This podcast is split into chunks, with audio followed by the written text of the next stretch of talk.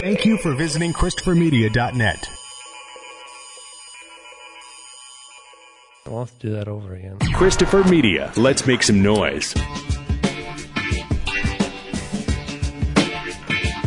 From Asthma Core Studios near Detroit, Michigan. It's unregimented. Gangsters, what's up, guys? And now, here are your hosts. Number one eighty-five point two. Second take for us, first try for you guys. Hey, I'm Chris. I'm Aaron. And I'm Rich. Ah, uh, well... Shotgun full of news this week as we were talking. We were joking in the, the the first ten minutes that you'll never hear.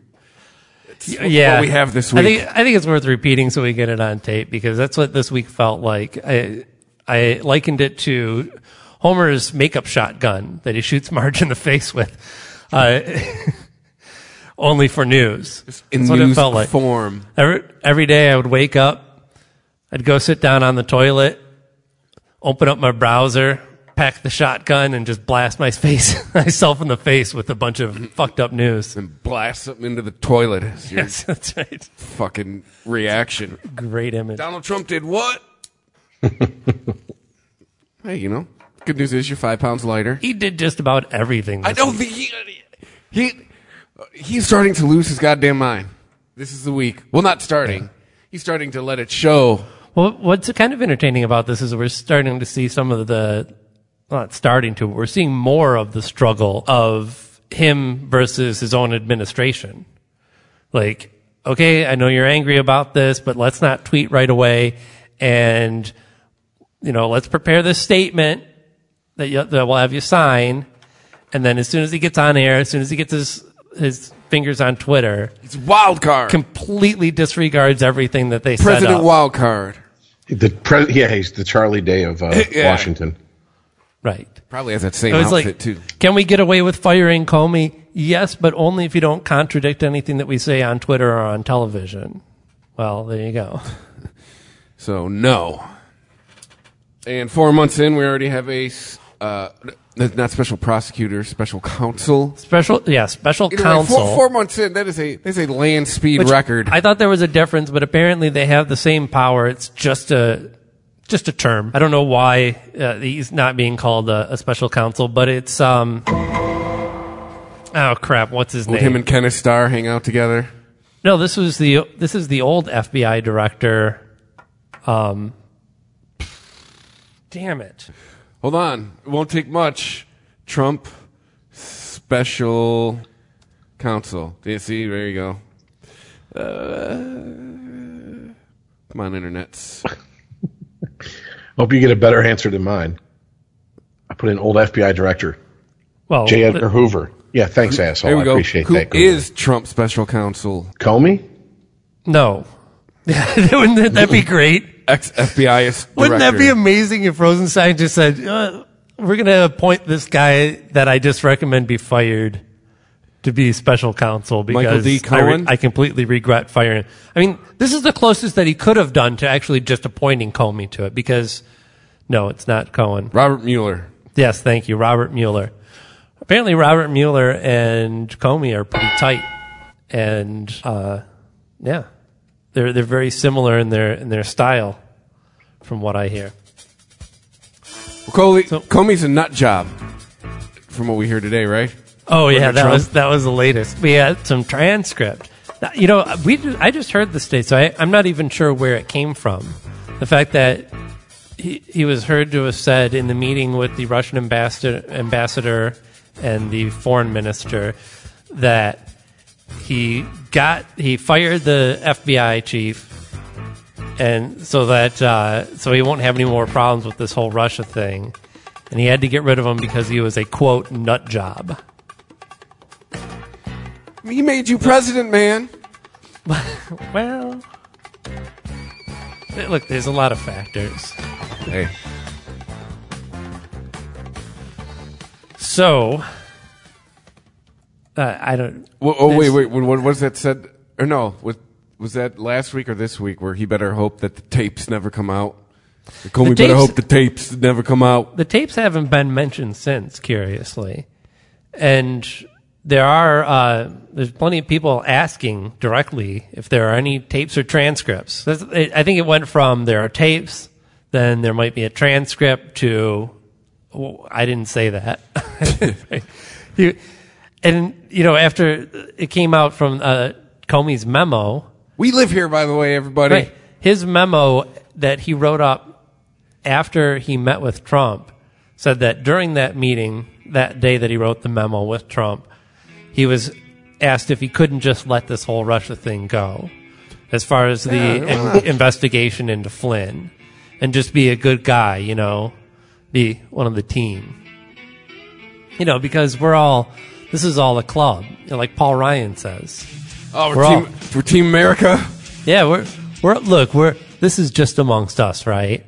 But I think that Trump is paid by Putin. And then we'll all laugh, but uh, then he says, I'm serious, but this is just amongst us, right?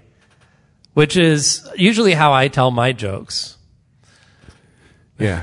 It wasn't it wasn't necessarily a joke, it was just funny because it's true type of thing. More observational humor from from, from Paul, Paul Ryan. Ryan. You know? Wait, what's happening? Go away, Metallica. You're, my question is, this this investigation, does yes. it have a does it have an end point, or is it an open, like, are they investigating? Well, it's definitely a more certain focused now. Accusation, or is it a con, op, considered an open investigation? Well, consider this: what we have here is what was once I, I, three different investigations that were somewhat nebulous in their nature, just l- looking for information. We now have one primary investigation done by the F B I and overseen by the uh, special prosecutor, not prosecutor. Uh, and while the other investigations are still ongoing, they don't really have a lot of power anymore because they they can't overrule what the, the special prosecutor finds. Also, the it was revealed today that the focus of the investigation is gone beyond mere just did we find something weird going on investigation to we're looking to prosecute somebody for what went down. It is a criminal investigation. Now, is this going to leave Trump scarred? I mean, it's inevitable. It has to scar Trump in some way, but will he survive it? I mean, after he survived grabbing by does the he, pussy, nothing will surprise me. Does he still have an out to say, look, I had nothing, I had no idea that that Flynn had anything? You know, I'm pretty much because like, I kind of believe him. I kind of believe him when he says that he personally doesn't have any ties to Russia. I believe that he may have heard about people in his administration and their ties to Russia and, and chose to disregard it as fake news. And I- Mm-mm. You, not you, after, you not, after not after that meeting with the Russian media. Yeah, well, uh, that's to me that's the, that's the smoking gun where he just got too cocky, and he just did his dirt way out in the open. And then to come out and say that if he did share anything with them, that's his right. Really, that's your well, that, in, in that's a closed meeting with, with state-run media from a, a so-called. I don't we we what we're not calling Russia enemy, but they're definitely not friendly. So they're what, an associate. Um. Yeah. this is this is this is what this is what hit me. I don't know what you call them. Go ahead. This is what hit me. Imagine four years ago, Obama sending the media, the U S media out, and having a talk with state-run media from China. There would be riots in the streets right now. People would say he just sold out our entire country in that little bit of time. Hmm. And I'm not saying that's what we need to do. If Obama said Putin's not so bad, we've done horrible things, too, as a country, there would have been a lot of liberals saying, well, he's talking about slavery, and a lot of conservatives going, traitor! What my point is, is that I'm, I'm beyond I'm beyond what what letter is after your name. Right. This is this is horse shit. Yeah, this is like criminal activity. This is this is you in a relationship with a woman who's cheating on you, but doesn't even try to hide it anymore because right. she thinks you're that fucking stupid. John Oliver had the well, best term for him on Sunday: Schrodinger's asshole. Yes, yes. He's, yeah. I, so this week, you know, I was kind of a little bit gleeful at times. And it wasn't so much just watching the uh, Trump administration in a tailspin. It, it was kind of uh, hmm, a writing of the nation in my mind that this wasn't all going to go unnoticed, that you're never going to be able to convince all of his supporters of what he truly is, but that we do have a process to stop crazy people like this from taking over the country. So that was very heartening. But I don't know, there's three things that come up in my head whenever the word impeachment's been thrown out a lot this week. It sure has. Number one, it was a Clinton fi- got convicted of perjury, kept his job, served out the rest of his term. Mm-hmm. Uh... Maybe just one thing. Well, Nixon. Well, too, it, it Nixon was mean that Nixon you, was impeached, but he quit. He impeached himself before by resigning, they could go through sir. the process of removal. No, yep. no, he was impeached. Well, let's get some some terms clear here. Impeachment means finding offense. Yeah. It doesn't. It doesn't it's mean it's you get like removed. when you go to when you go to court, you have uh, you have a part of the trial that decides whether you're guilty or not. And then another part of the trial that decides what your punishment should be, usually in bigger things like, you know, when you're tried for murder or something like it's that. The sentence, oh, yeah, the it's sentencing. the sentencing phase. Oh, right. right. So there's the there's impeachment, which would have then, in Nixon's case, most likely followed be followed by a vote of, I, I don't recall what you call it, but basically no confidence in the president mm-hmm. to do his job. I thought that was and and you remove the president. So so. Impeachment doesn't mean removal, although it is the first step in removing a president. And uh, I forgot what my other one was. Well, you well, go ahead. What gives you uh, it, impeaching, removing Trump from office? Yeah. I mean, first of all, impeachment doesn't necessarily guarantee it, but if it happens, you get a president who thinks you can pray the gay away. R- right, but also a president with who is a but who is he's a hardline party line mm-hmm. Republican. That's what scares but me. But Pence about isn't going to get away from this clean either. And he calls this his is, wife mother. And that's th- just weird. This is a, this is another game of stupid or liar, because either he knew about this shit with Flynn most of all and didn't say anything, or he was too fucking stupid to know what was going on. But you know who's third in line? Administration. But then, either way, he's guilty. Well, then what's even scarier about that? You know who's third in line, right? Paul Ryan, Speaker of the House, is third in line. Right. The guy who said that he knew the whole time that Trump was being paid by the Russians.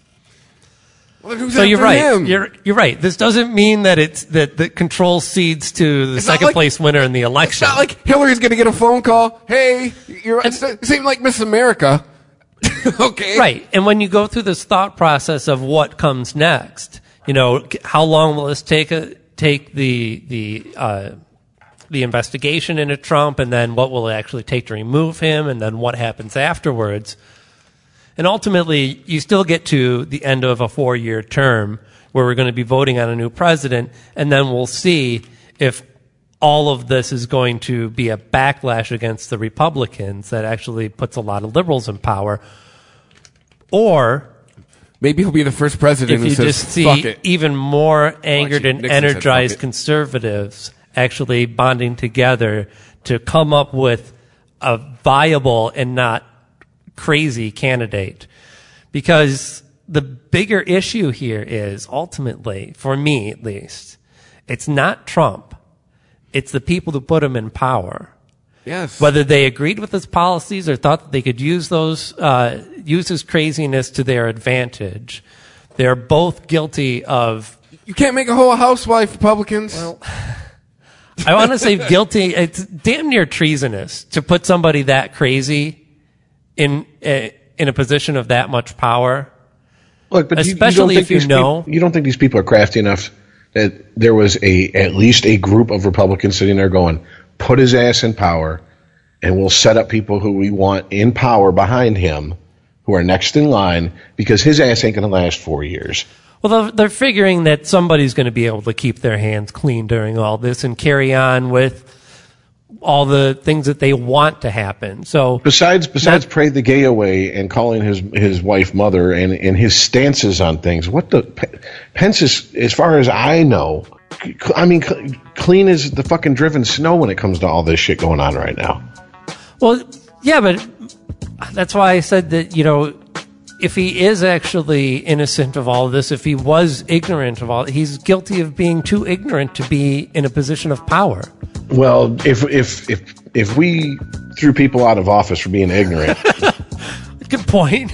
Let's be honest here. I mean, he has to get caught dirty or so, with so much smoke, or to counter, people just go, it's got to be fire there. So there has to be fire there. To counter somewhere. What you say, Aaron, maybe he's smart enough to to position himself next to this ticking time bomb. He's like, I give this guy sixteen months, and then I'll be president. Huh? I'm just. Is anybody else mind? Uh, are you guys' mind blown that we are now watching like theater? This Machiavellian clusterfuck right in front of us. Oh, it's been going on since November eighth. It's not. It's not. They're not even attempting to put it behind the fucking well, behind the curtains anymore. But it, that was the point that I was trying to make earlier, though, when I got off track. We know that this really the the Trump thing started November eighth when it was like, oh shit, it's real. The, the problem that put him in office was obviously there all along, and will continue after him, right? So. What happens with all these people who, I'm talking about the people who have these truly radical thoughts of white supremacy, of separate but equal societies. I mean, I understand, but that, even if those, even if someone who is truly, uh, maybe uh, obviously they'd have to keep it to themselves. But I mean, an honest to God white nationalist who believes in separate but equal, whatever, gets into power, what can they really fucking do? I mean, to me, this is a boogeyman that everyone's afraid of. Do you really think this fucking country is going to go the way of, of apartheid South Africa anytime soon? Well, the, the, the Civil Rights Act of nineteen sixty-four will be there to keep them in check real quick. I think we would voluntarily as a country, the, the, it would happen voluntarily as a country just by people going, I don't want to live near a city. I'm going to move out in the middle of nowhere. Almost like look at look at areas like South Boston, Detroit, at, you know, post sixty-seven. Hey, all That's you have to do to fix about. racism, Boston showed us, is give a standing ovation to a black baseball player. All you have to do to fix racism. I didn't want to say it, wrong podcast, but yeah. but no, seriously. I mean, even at this point, my main concern is okay. What is he tell? What what is he so comfortable in a closed door meeting with state-run com- communist media? Happy having a conversation about. And the only thing I've heard, and granted it's not been a, a whole lot, and that's on me, I haven't had a whole lot of time to research it, is that he was he was talking about intelligence they got from Israel. Right. On ISIS. Well, you know, okay, they, which means that that's either a deep cover agent that, that Israel planted, or that means that there's a fucking, for lack of a better term, I guess, uh, oh, informer. From ISIS, right. Giving information to There's Israel. Snow. Bottom line. Then bottom line. And he's going to lick your mama's boom boom down or whatever the fuck.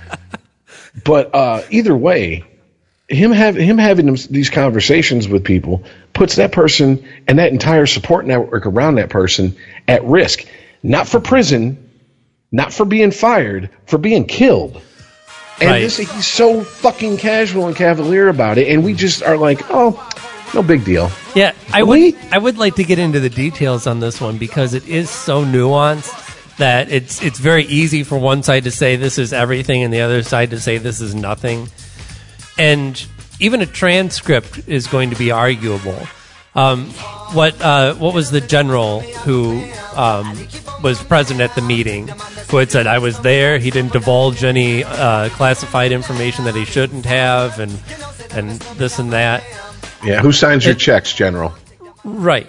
Well, he, if you notice, he parses his words very carefully, actually, because what was alleged that was done was that he revealed that what we've found out now, this all had to do with uh, laptop bombs. Um, I don't know if you guys had heard this, but like the week prior to this meeting, I had started hearing on the news about how Europe was going to start banning laptops on international flights yes. to m- mirror upcoming U S policy, and I'm like, what U S policy? I was not aware that we were not that we were looking to ban laptops coming into this. Uh, you country. can't uh, if you're coming from. Uh, I think it's a list of six Middle Eastern countries. Right. You cannot bring well, a laptop with you. This was intelligence, yeah, and, and, or you have and, to che- it, you have to check it actually. So, Aaron, that that that rule had been passed when we were too busy fucking preoccupied with other things. Yep. Because I remember right. hearing the news, but well, it was just a little blurb. Yeah. Right. Well, this was based on intelligence that we, we got from an Israeli agent, right? And what Trump did is he went into detail about the type of information that they received. Now, he didn't mention where it came from, who gave it to him, anything about the source. But what he did do is give the Russians enough information to put the pieces together and figure out who their source was. Exactly. And not only that, but it's alleged that by knowing the source, they also know some of the capabilities that allowed the source and the U S to achieve this information that could tip them off to, well, basically it showed them that they were more vulnerable than they than they thought they were in their movements in the Middle East, particularly in Syria. Whatever this actual intelligence method was, the Russians were able to put together that if they could get this information, they could get information on what the fuck we're doing in Syria. And that could leave us exposed to more international bullshit that we don't want to be involved in. So that that's the actual allegation. So yeah, but that's just one of that's just one s- scenario of many that could play out. And I know there's think tanks sitting around going, "There's a lot more than just a couple." I mean, have you guys thought this through? I mean, it, it, the I first of all, I know the intelligence agency doesn't like to be on anybody's, the tip of anybody's tongue. The less they're talked about, right. the more they're happy. If you're talking about the C I A, they're doing their job wrong. Yes, yes, your job, you're doing it wrong. I mean, that's... C I A is like... They're just like, hey, we're like the, the utility that you turn on and it's always there. Just don't really think about how it got there, don't really think about anything, and, and it's built into your property tax. You know, like your water bill or in, in some counties and stuff. I mean, that's what the C I A really wants. So they can't be happy about this. And this isn't the first time I've... Remember on Bill Maher, like two months ago, he had a former C I A uh, high up on, and he was like, oh, the, the intelligence agency is not happy with Trump and power. Loose lips sink ships was almost... Yeah. It's almost been... It's like we've had to resurrect that that that that phrase just for his presidency. I well, mean, he, he, well, he's going to tell you he invented it. I don't. That's right. I mean, oh God, yeah, and and he's priming the well and priming the pump uh, or yeah. whatever. I mean, this is this is what I'm saying, guys. This, there's so much shit, and here's the thing. I at first I was like, I think maybe they're maybe they're playing up the dumb shit that Trump says and does. To no. try to hide the real devious shit. He can't help it. He's just dumb. Yeah, like they don't need to. Don't he's not dumb. You know what he is? He's been in power for so long. Kevin Smith described working for Prince as when you go to Prince's, I can't remember the name of the studio that he had. Paisley Park. Yep. Thank you. When you go to Paisley Park, you cease to be in America and you start to be in Prince world. In Prince world, Prince will ask you at three in the morning, I want a camel. And you have to explain to him why at three in the morning in January in Minnesota, they can't get him a camel. And he doesn't understand why. He's not being an asshole. He just doesn't understand. Why can't you fulfill this simple request? Donald Trump lives in Donald Trump land. Hey. And the problem is now he's president trying to bring Donald Trump land to the White House and how he deals with people. And these aren't people who are like, oh, we're afraid of you because we're trying to get some money out of you or we need something from you. These are people who are like, go ahead, keep talking, stupid. Hey, I never play poker with all my cards face up, but you do. Go ahead. You know what we got is we got exactly what or not. No, we, sorry, I won't throw us in with this.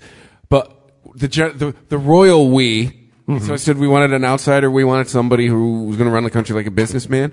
Uh, a friend of mine, Rob Saint Mary, formerly of Objection Booth, available here on Christopher Media dot net. Mm-hmm. Uh, he said he's doing exactly what a businessman would do. You know, all this closed-door shit without the press, hiring and firing people at will. Like, that's mm-hmm. what a business, that's, he's like, look at your... He's like, look at your top ten C E Os. He's like, and I'm not talking your top ten good C E Os. Right. Like, what's your top ten general douchebag C E Os? Like, he's doing all that is the behavior he is exhibiting. He's doing exactly mm-hmm. what you want a businessman around this country. He's doing businessman moves. Guess what? They don't match up with politics too well. Right. Nope. So, based on what we know now, I mean, uh, well, we, we know that this is clearly not going to be a successful presidency. There's actually not... What? I don't think there's anything that, that could happen or that he could do to get himself out of this. And I know, right? Not even four months in. Four months in, right. And, well, couple that with the fact that, you know, he, he took his time actually staffing his, uh, all the, all the departments and everything. He doesn't even have a full government. So he's... That they need a trillion dollars to run, by the way. He doesn't actually have a lot of people to burn through. He's burning through them at a, at an insane rate. I mean, Sean Spicer, the rumors are just intensifying as to who's going to take his job. How sweet would it be to have a press secretary named Guilfoyle, by the way? I, I know it's going to be a chick, but still. Right. Which last week's uh, oh, dude. last week's Silicon Valley was like best Guilfoyle episode ever. Yes. Oh my gosh, yes, they're, the, yes, they're realizing the end, he, he's one of their best assets. Right. When he pulls the when he pulls the napkin off the plate, yeah, that was great. All right, and well, I like how it was. I like. I just have to say this. I like how it was completely plain too. Yeah, it was just a plain hot dog. Just this stark. Yeah, you don't. Phallic you didn't want to dress in the middle up. Of a butt. Yeah. Like Dinesh, you don't even get relish, buddy. Sorry. You, you, yeah. you can get that app actually. Hey, it's free. You can get the hot dog, not hot dog. What app. Did he say?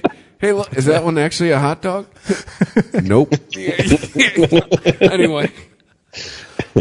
Right, so he's burning through people at this insane rate. He doesn't have a full government. He's not going to be able to staff his government at this point because who wants to jump on this administration? I know. I, I forget who the quote was, but somebody said he has no coattails. He has no, he doesn't have a bandwagon to jump on. I think even Chris Christie's returning this guy's calls at some point. Seriously, if there's a if there's a politician cancer ward, like terminal cancer ward, he's trolling it right now to try to fill fucking spots. He's like, come on, you're going to die. You got nothing to lose. Just hop on. Right. Come for the ride. So, be good for a few laughs. So, yeah, I, he's not going to have a successful presidency. It, this looks like it's going to be the thing that brings him down. It's like my question to you is though, driving up is, to you on the street with their cars on fire. Hey, get in. No, right. I'm getting in that. I, I'll give you a ride. Oh, I've, don't worry about this. I can drive this another four or five blocks before it explodes. Like, you can see the exhaust pipe is like, it's, It's uh, connected and going into a window. Right. Hey, get in. No. And on top of it, he goes, don't worry about it. The gas tank, it's almost empty. It's just fumes. Yeah. Oh, yeah. There we go. That's great. Right. Yeah. Sorry. Right. So do you think he's going to be actually able to tough this out? I mean, and, I, again. Do you think that Trump survi- has the willpower to, if he if he survives impeachment and is not removed from office, You, I, he made it through Grab by the Pussy. Like, that's why I think all bets are off. Through, no, right. He made it through a lot of things that we didn't expect him to make it through. But that doesn't speak to his constitution. And the Trump that I'm familiar with from his history in real estate and show business is he's kind of a quitter. That as soon as something stops working for him, he's like, it's a loser. I'm gone. You're fired. I'm going bankrupt and selling off this company. You're all fucked. Go home. Uh, you know, I, I can see him getting to the point where if impeachment proceedings are started before they're nah, even done, he would say, you know what? I'm, and prob- I'm taking my big gold ball and I'm going home. Right. You don't deserve me. He's going to go try and run fucking Portugal or some shit. I don't. I don't know, man. I, I maybe, but that means he's listening to to advisors at that point. And I think he's still pretty much, he has, you know, he has a ton of advisors and he has a ton of people in his ear, and he probably lets them all think he listens to him, mm-hmm. and then just does what he wants to do anyways. Well, well, right, but we talk about how Trump has this huge ego and he has all this pride, and those are things that would make me think that he's going to fight until the very end and they're going to have to drag him out of office. But if you, what I'm saying, So I guess what I'm saying is, if you look at his businesses, well, I was just about to say, if you look at all his failed business dealings, as soon as he gets to a point where ego, like ego doesn't just let shit go belly up. Like ego is Elon Musk, right? Who will sell his product at a loss because he knows he's right, right? There's no way Trump would have made it to where Elon Musk is right now if he had Elon Musk's, I, Musk's, not a, can't put an S on the end of that.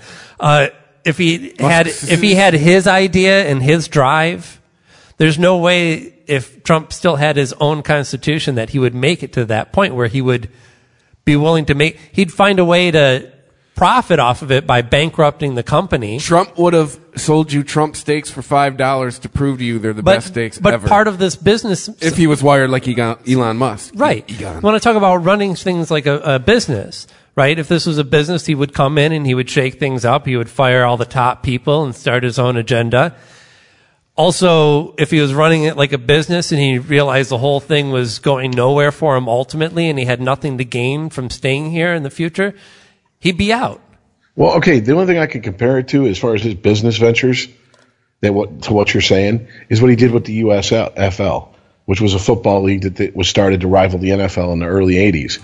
He come in, there was already a power structure, so there was a split in the owners. Half of them were in Trump's camp, half of them were the, I can't remember the guy's name, but the, the other guy that was running the U S F L's camp. He died of cancer. Trump got the, the reins and ran that into the ground to the point where that league was worth nothing and then walked away. Yeah, you wanted to compete with the N F L, and all the owners went, you're insane. We will get crushed. Yeah. Oh, and they did. And, and and when they said, well, yeah, we're not playing ball here. There's no way we're letting you own a franchise. So, you're, you know, it's a loser. He just walked away from the situation. Now, if he does that, he would, to me, that'd be inadvertently probably doing the best thing for us. Oh, yeah. But at the same time, I just keep flashing back to reading what Hunter S. Thompson wrote about Nixon saying he was a power vampire.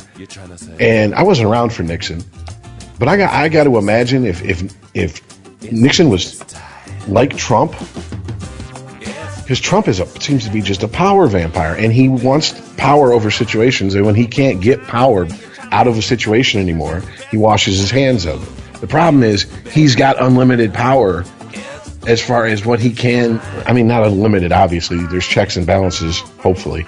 But as president, he's never going to run out of shit to keep putting his fingers in. Right. And that's what might keep him in the job, because he's like, I, look, I still have a little bit of power here. Well, go ahead and impeach me. You know the first thing he'll bring up is Clinton. Right. You, you know well, he'll compare it to Clinton. There's certainly been a lot of talk of uh, comparing Trump to Nixon lately. And a lot of people going, uh, well... people in the Nixon camp going, no! This is this is nothing like Nixon, and this is everything like Nixon, and this... And, you know, this is this generation's deep throat, only there's like... It's more like a gangbang instead of just one on one. It's like it's a Bra- blow. It's a Brazzers blow movie. Bang. Right, right, yeah. Deep, not, thro- deep, deep throat's, throat's a blow bang this one time around. it's a it's a it's a bukkake fest. Yeah, right. But you, you know what I think is different about this than what happened to Trump. And again, I didn't grow up with this. You know, he was a couple years before I was born. He was out of office. But, and maybe this is just that everybody has twenty twenty hindsight or doesn't want to admit that they were on the losing side at one point. But you don't hear conspiracy theories about Trump, or about Nixon, right? You don't hear people still spouting off stories about how he was set up by liberals. And that he was actually didn't do any of this shit. Well, not, you know, not, people, not in hindsight at the time you did, but not in hindsight. I'm sure you did at the time. I just don't think that... My fear is that that won't die out in this country at this point. That no matter what happens with Trump, you will still have an energized base of people with somebody with more capabilities than Trump. I know it's hard to imagine. And...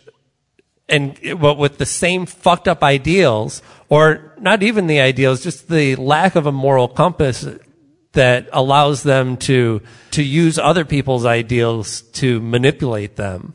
It just it leaves a power vacuum for somebody that is just as fucked up but more competent than Trump. So th- I think that's why that, that's my bigger fear in all this. I have confidence now that we will be able to, as a country, if not get out of office completely, at least hobble Trump so that he's not able to accomplish some of his crazier shit. But what does that leave us with? You know, it seems like there is a a come to Jesus moment in America after Nixon a little bit. Not saying it brought the two sides together, but Jesus was but Reagan. Certainly you know, if you look at what happened after that, you had um, Carter and then Reagan. So it would be difficult for for Republicans to get another Republican a- into office right after they had one of their own impeached. But then as soon as Carter's term was up and everybody hated him, they they took that time to reorganize and structure a powerful base and powerful candidates that were nearly unstoppable until Bill Clinton came along. So in that moment, you had you had yeah you had Republicans actually coming to their senses, and you'll probably still have that, but I think too much of them have splintered off into this extremist group. That if if there is a major part of the the Republican Party that tries to pull the pull the car back into the center a little bit and not be so extreme, that they're they'll do so at the loss of voters. So even the even your your more mainstream conservatives are going to want to kind of veer off to the extreme right just to try and scoop up some of that base that that Trump left there just waiting for somebody to, to talk to them. You know, it doesn't have to be the whole crazy kit and caboodle, but you know, you can just kind of slyly, you know, mention about something about Mexicans and people go, oh, oh I get it. Gotta get, Aaron, oh, yeah. Aaron, get God are, out of the Republican Party, man. That's the only Aaron, those yes. are poli- those, those are politicians though. The yeah. true believers, they're not going anywhere. And the true believers will eventually slip up and expose themselves. And true believers aren't going to go against their morals to play politics. You know, true believers, whether, whether, you mean the people who believe extremist agendas exactly. and are passionate about it. Somebody who would actually, it, you're talking about the, the rise of a possible uh, white supremacist candidate would be impossible because... I don't know if it'd be impossible on a more of a local level. Because I could definitely see parts of this country right. that would possibly put in someone who has white nationalists, as long as they can separate themselves from mm-hmm. the the what we all picture when we hear white nationalists. As long, if if they can redefine that word, it might happen on a very small level. Right. So the right can uh, the conservatives can skim a little bit of the voters off of the extreme right. But not the, the true believers right. is what I'm but saying. But the true yeah. believers can't really dip heavily into that mainstream pool that they need in order to achieve elect, uh, uh, uh, the presidency. Right? Exactly. Yeah, I follow you. Yeah. That's a one-way street on that because, I mean... For, I, look, no, for, that makes for, sense. Even the most... Even the most. I'm talking about your average person because uh, this is... Look, you know, I'm a family from down south, white people, obviously... You know, people up here, even the most staunch conservatives I know aren't like white nationalists. They just have very different no, beliefs. I, I, and I usually it's either religious or economic. And I don't mean to use that term to just use it as an umbrella term for anybody who voted for what I consider to be a racist candidate. Oh, no, no. But what I'm saying is, is that I think that anybody I'm who thinks racist. overestimates how many people on who... would be who voted for Trump this last time are like truly hateful people. It's like eh, there's people that are they, they don't buy into the, the the Richard Spencer type shit. They don't buy into the David Duke type shit. They voted for Trump, and right. possibly they also voted for fucking Obama because they thought that was going to be the change that that Washington needed. And and maybe it's this is slogan. Maybe part of my fear is letting my um my own personally curated Twitter feed.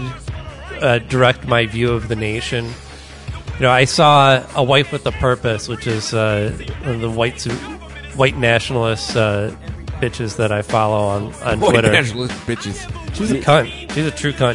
Hey, uh, claiming that for a future because she does name. It all with the smile and traditional values tag.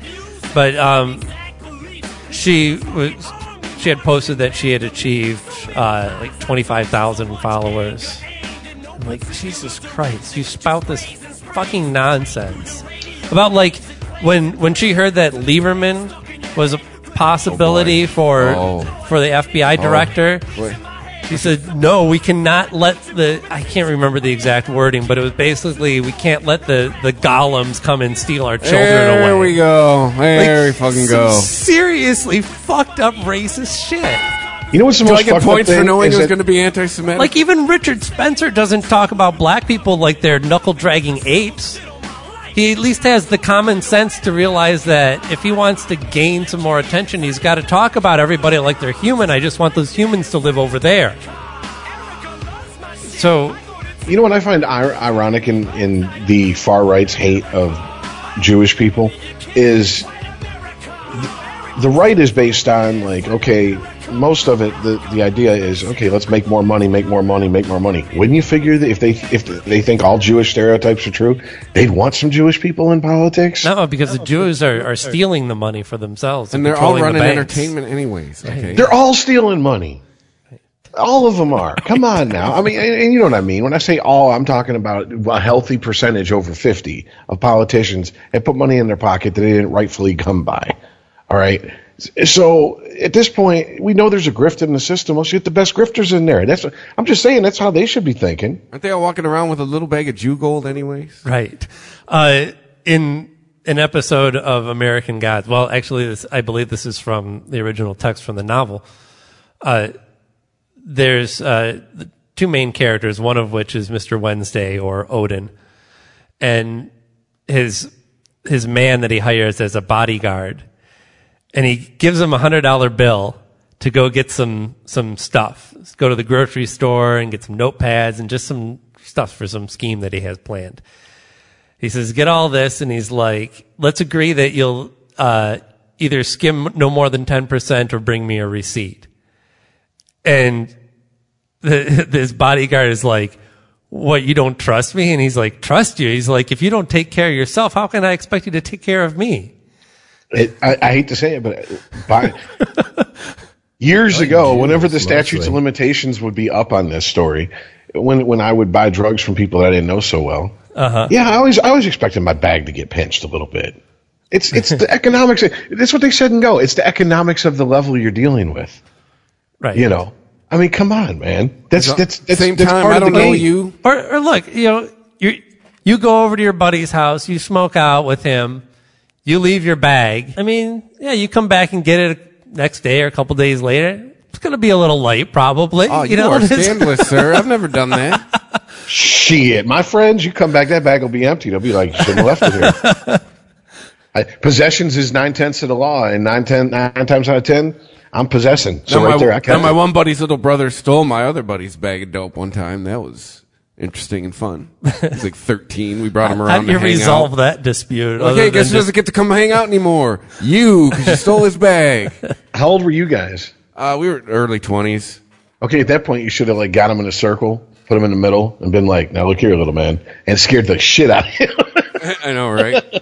No, we won't. No, we let his brother do it because it was our buddy's little brother. Like, you better fucking set your boy right. So what we what we're saying then is that we want old fashioned politicians in office, ones that take bribes from Americans. God damn it! I like okay, hold on a second. Here's the thing. Here's the thing. Pendulums swing, and they have their own inertia when they swing. Uh-huh. The pendulum is swung as far right as I want it to, so it has to eventually swing back towards the middle, and it's going to take some time. I just want, yeah, good old-fashioned rip me off and smile in my face politicians until we have a chance to put someone actually better in there. I just want, I just want a holding pattern until twenty twenty. Okay, that's just all I want. I just don't want no more Trump. I'm done. I'm over Rich it. Rich doesn't want the needle to move until twenty twenty. Now, the, the bitch of it is, is that in twenty twenty they're going to run some jackass. For the Democrats will run some jackass, and I'm going to go, oh my god, this is just going to be Kanye. You don't think that's that's, well, here, that's probably reality now? Here's, Donald Trump won? Right, here's the other backlash, too, that I'm thinking of, is that all these people that are energized against Trump are going to, once he's out of office, go, okay, now I can relax and go back to watching T V know, and right? not caring about politics. Okay, now that Trump then the isn't people in who office. Specifically came out to vote for Trump, who never voted before, I want them to go back to watching T V. Right. Go back to watching judge shows. Right. Judge Mathis is lonely. He needs you people. Go back to him. Seriously, get the fuck out of the voting booth and get or, back in the fucking lazy boy. Look, yeah, I'm sure I'm sure Trump's going to have his own show once he leaves office. Yeah. He's too used to ha- well, yeah, now that he can he can talk without the, the muzzle of the of his administration on him. He can freely spout nonsense. I mean, Even Alex really, Jones can go uh What's he going to do podcast post- together? what's he going to do post-presidency? Okay, hey, uh, Mister President, former president, we'd like to give you a quarter million dollars to come speak at our college. Fuck right. you. Quarter million dollars? I'm Donald Trump. Yeah, I'm gonna start know. my own. You know, I'm gonna start my think, own network. I don't you know? think he's gonna know what to do. Actually, he's probably gonna go full like. You know what's reclusive. real shitty? If he keeps the presidency, first of all, if you think about starting out at a job, mm-hmm. he got the top job in politics first time out. So that's just gonna ruin his attitude for any other job in politics. Yeah, it's like he's going from jerking off to fucking politics. a dime piece. There's no place to no, go but no, down. He's out of there. politics. Yeah, it's like. It's like you're sixteen. It's like you're sixteen years old. And the first piece of pussy you get is like this is like a beauty pageant contestant. Where do you go from there? Yeah, you're ruined on pussy for life. Yeah, you'll like, probably be gay. Yeah, every within four years, everything you'll be after gay. That is like what? You're not the beauty pageant contestant. What the fuck? but but two the two. If he makes it out of here without getting removed from office, this guy is and the rich get richer. He gets a he gets a half a mil a year salary for the rest of his life just because he has nothing. this job. No, that's that sucks. I mean, though. You get that even if you quit or are impeached, right? You probably get that regardless. I don't know. I think, yeah, I'm pretty sure Nixon. You do got. get, you do get Secret Service and your benefits. I know so that. So he'll much. at least, yeah. he'll always be a rich guy. He could totally lose all of the rest of the money that he has, and he'll still have a cushion of a half a mil a year because mm. he got this job. I don't even know if he could support his current he, lifestyle he could, on a half a million a year. But you know what I'm saying? Like he could. He could close down everything, and he's still going to have a half a million a year rolling in. I think you or I could. To him, when oh, when people lifestyle have, when when people who have made as much money as Trump that have to live on half a million that, a year. There's this new reality yes. show. Yeah, when they have to live on a half a million a year, see, they're broke. Seeing Donnie at Walmart. Yeah, see, yeah, he it could be uh, Uncle Jed in the reboot of the uh, Beverly Hillbillies. Yeah, right. You're like, I got half a million a year. How am I supposed to live on that? Mm-hmm. Oh, so so are we trumped? Is this? I mean, well, here's some other fun stuff to talk about because you know this week in uh, in sexual predators, yeah, we had well, there's there's four big stories. Four. sexual sexual four? predator wow. sexual predator number one, Bill Cosby, actually goes on a podcast and says that, uh, being prompted, mind you, that when asked, well, is he, are you saying that, uh, that a lot of these, uh, a lot of these, these claims against you are based on racism? And he says, yeah. And I think there is a, a, a huge racist element to this persecution of him. Which is funny coming from who, before we found out he was a rapist, was the most loved black man probably in the history of America. All right, we need to have, us three right now, we need to have a quick heart-to-heart with the black folks of America. Oh. Because, because right. seriously. Here we go. Just, okay, guys. I'm from poor white trash. We believe in conspiracies, too. Hey, but guys. Not everything's a conspiracy.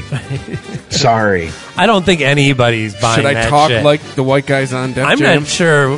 How you doing, no, everybody? No, I'm saying a real conversation because, I mean, it, it, it, like this is this is out of control. This is like this is like rednecks still thinking Elvis is living in Kalamazoo running a Burger King type shit. Like, stop. Stop. We know. We get it. You loved him. You loved him. Okay?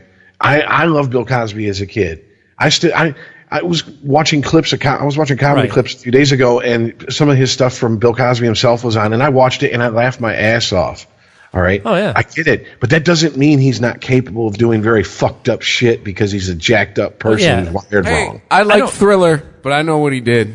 I don't, exactly. I don't know where the, the person that was uh, hosting the podcast, where his viewpoint is on this, but it de- it definitely sounded, I heard the audio clip from it, and it sounded like he was steering them in that direction. Like, well, they played, they played he, the audio clip of his daughter saying she thought that there was a very, there's there's a very racial. Oh, that's right. Yeah, say, you're right. Did she say undertone or element? It doesn't matter. She said either undertone or element. Doesn't matter. Went back to the podcast host, and he said, well, what do you think about what your daughter said? And he goes, that's right. You know, it could be.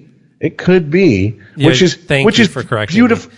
Which is beautiful because you know that it's a P R move. Get his daughter to say it, get him to not co-sign on it fully, but he kind of like puts half the rubber stamp on it, and he's like, eh, let me let me gauge my fan base and see how they take this, and then later he can cash in fully and go whole hog and say it is racism. if he gets some support out of it. It's a genius P R move, but that's all it is. And let me tell you something. Innocent people don't have P R moves. Right. All right, people? Jesus Christ. I heard him talking about the bumps on his head as proof that he's oh, now yeah, he is, he's blind. He is unsighted.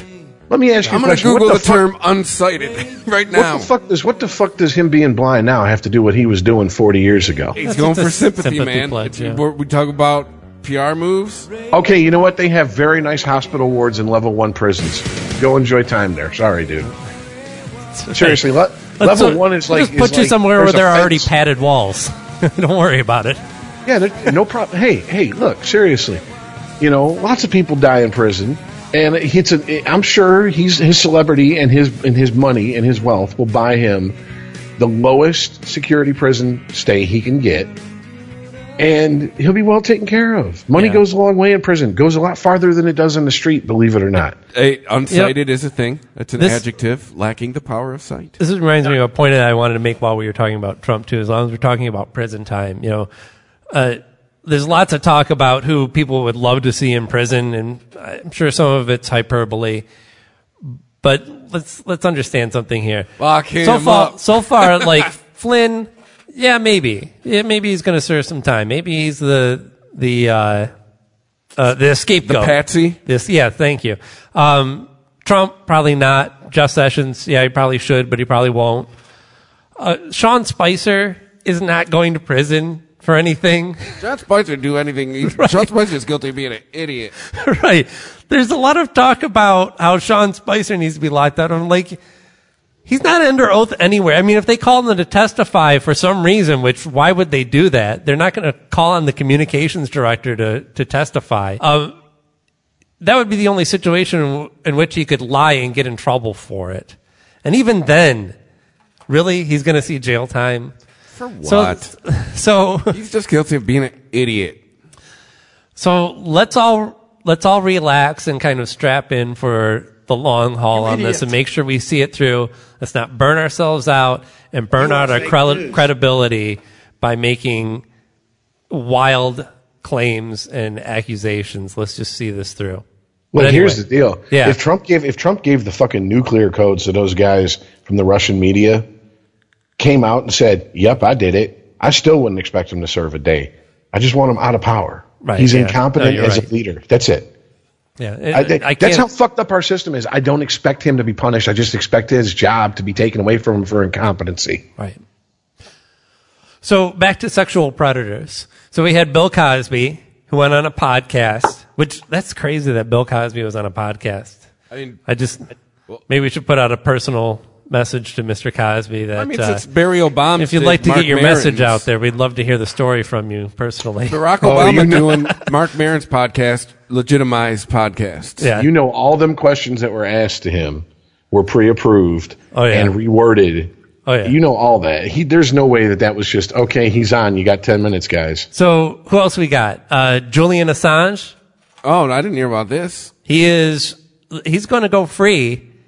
And not only that, but he's not going to be able to, uh, for some complicated international policies reason, Sweden's not going to be able to question him on the accusation of rape that's been made against him. No, and I thought they dropped the, the investigation completely. They did not. Uh, oh, at least I last, the, last I, I heard, right before I got here, is w- what I heard on the radio was that the they have... definitely not dropped the investigation, that if he steps foot in Sweden, he's in for an interesting time, and that they just, for for for whatever reason, they can't get extradition or something like that, or maybe it just doesn't, maybe if, if they can't question him or, or can't, they, then they can't go forward on charges, and then they can't extradite him, whatever whatever complicated reason it is. They would love to question him on it, but they are not able to unless he comes to Sweden, which he won't. I don't care. It's not in his travel plans ever again. Well, I mean, let's face it. Maybe I go as far as Finland. He could be as sick as Bill Cosby. Like, There's only one place to get underage Swedish girls, and that's Sweden. So you got to go to the source for anything, really, if you right. want quality. So they might find him sneaking back in the bedroom window, so to speak. Well, wait a minute. I thought last I heard he was tapping uh, uh, what's-her-face uh, from Pam Baywatch. Anderson. Yeah. yeah. Is she an underage Swedish girl? No, I'm just saying if he's yeah, tapping... I don't think it's going to cut Anderson, it. Anderson, Lee, I don't Richie. Care how hot a girlfriend you have. Look, look at how hot the women that uh, Michael Jackson had as wives. Wives. Debbie Rowe, she was not hot.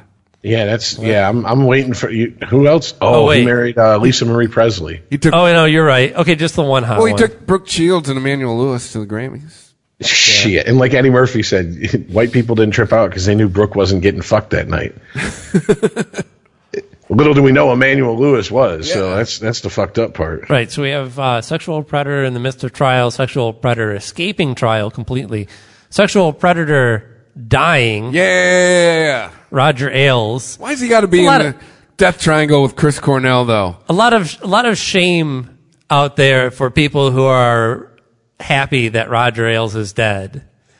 And he's a shitty person. And like, yeah, no, we don't. We don't have to play this game with. with Why do we like, have to just pretend? Because you're dead? Yeah, we can only say good things about you. I no, an, the I, world's better off without you. I'm pretty sure. I had an experience when I was in radio where a guy that I worked with at a previous station, we ended up working together at another station.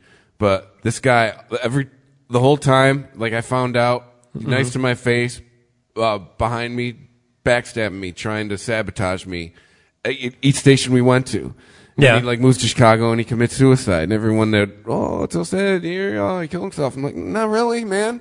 My personal experience with this guy is at every turn behind my back, he was trying to fuck me. I don't like that. Yeah, that sucks for his family, but right. personally, no, man. And I don't know, I'm sure some people I worked with were like, man, he's got to be a cold motherfucker. I'm like, yeah.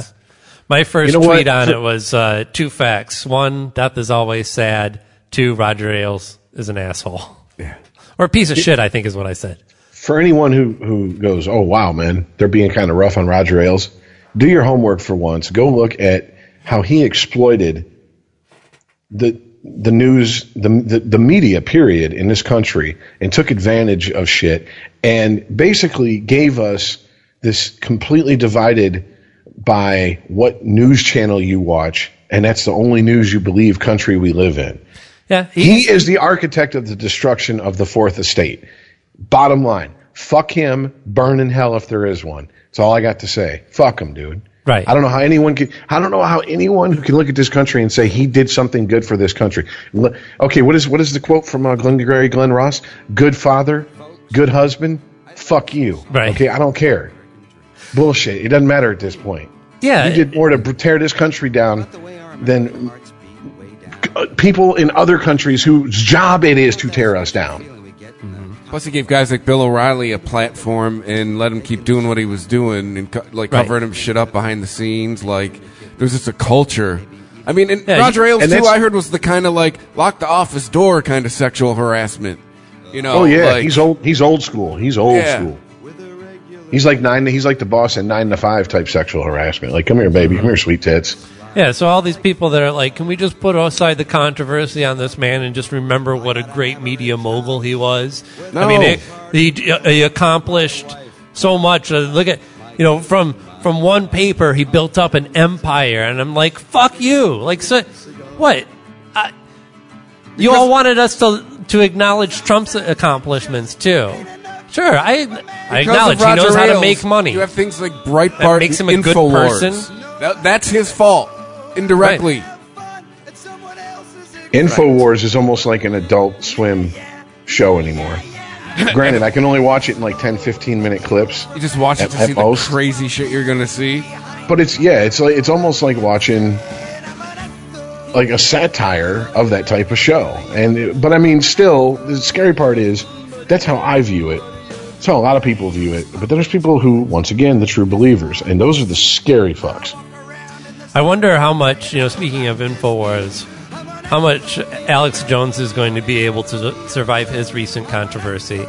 Because just judging on, on his tweets, um, there was a lot of response. Like, he tweeted out some bullshit about how Trump was being uh, being uh, people are trying to run him out of office oh, the, for no oh, yeah, reason. Too. We forgot about Trump's and, witch hunt comments. Right, no, and no politician There's has ever a, been oh, this. Yeah, yeah, yeah. Forgot about so, all that. And and almost all the responses were people going, "Shut the fuck up! You lost your battle with yogurt. Like, or just shut up and have some Dan and yogurt."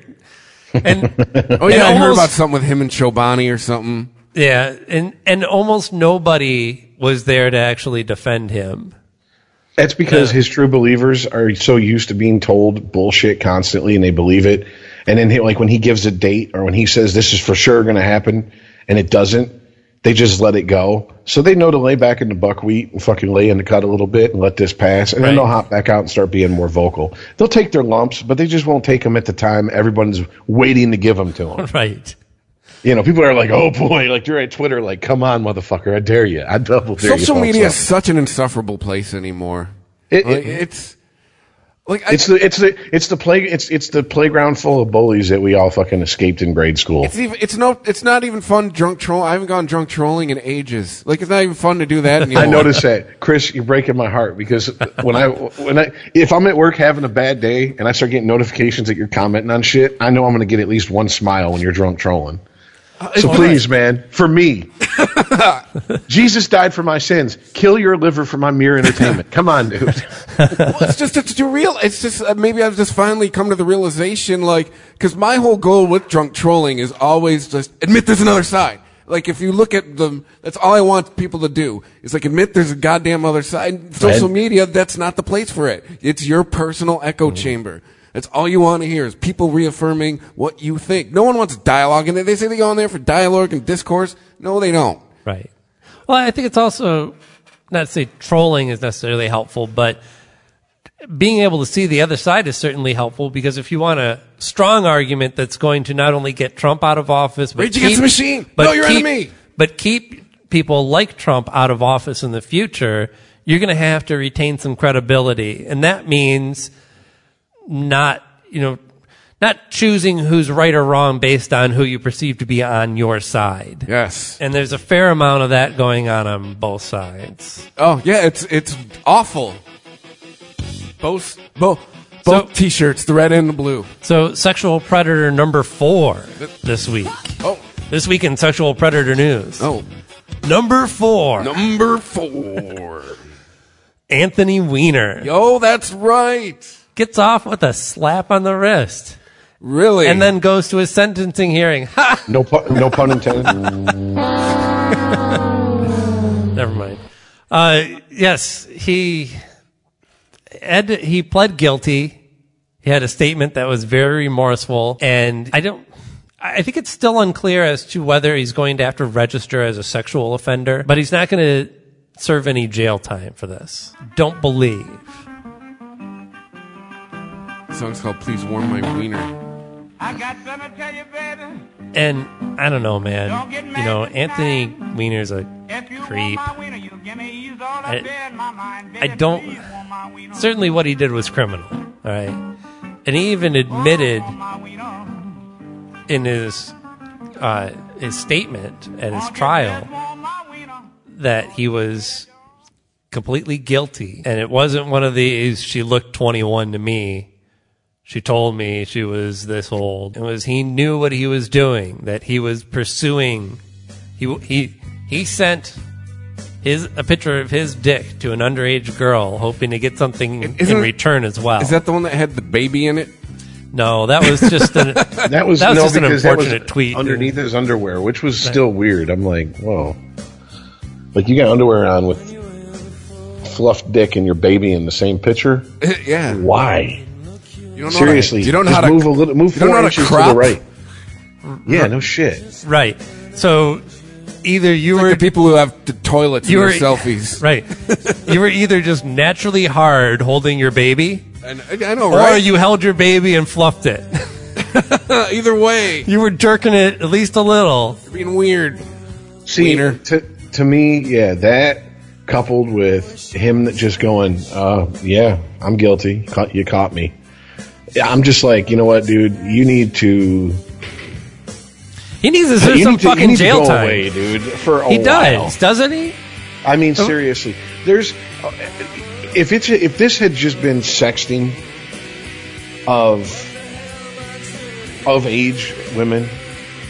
That's without nothing. The, without the pic of his fluff dick with his kid in it, right. You know what I'm saying? Then it's just, yeah. Hey, it's twenty seventeen. Like, this will go down now. Right. I'd be like, I'd be like, whatever. But dude, this is an underage girl. He knew it.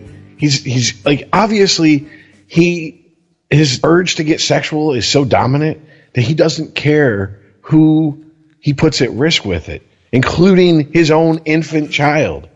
You need to go away, dude. Seriously, there's something wrong in your wiring. And do you think anybody anybody who is not a politician or celebrity of some sort would be able to get away with the slap on the wrist that he got? I guarantee you this. If, they would if be serving if, time. If there was a couple who admitted that they had a newborn and they and they, and they, and they kept it in the crib in the, in the same bedroom they and they would have sex when that kid was sleeping in that crib, there would be charges against them and people hollering for them to go to prison. Or get their kid taken away from them. Oh, without a doubt. Or where is that? Phone. One or the other. Where's that? Oh.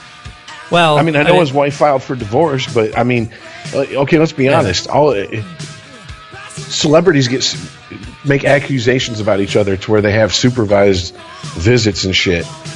We haven't heard anything about his situation, and if I'm his wife, I'm like, you are not seeing this kid without someone around. Sorry.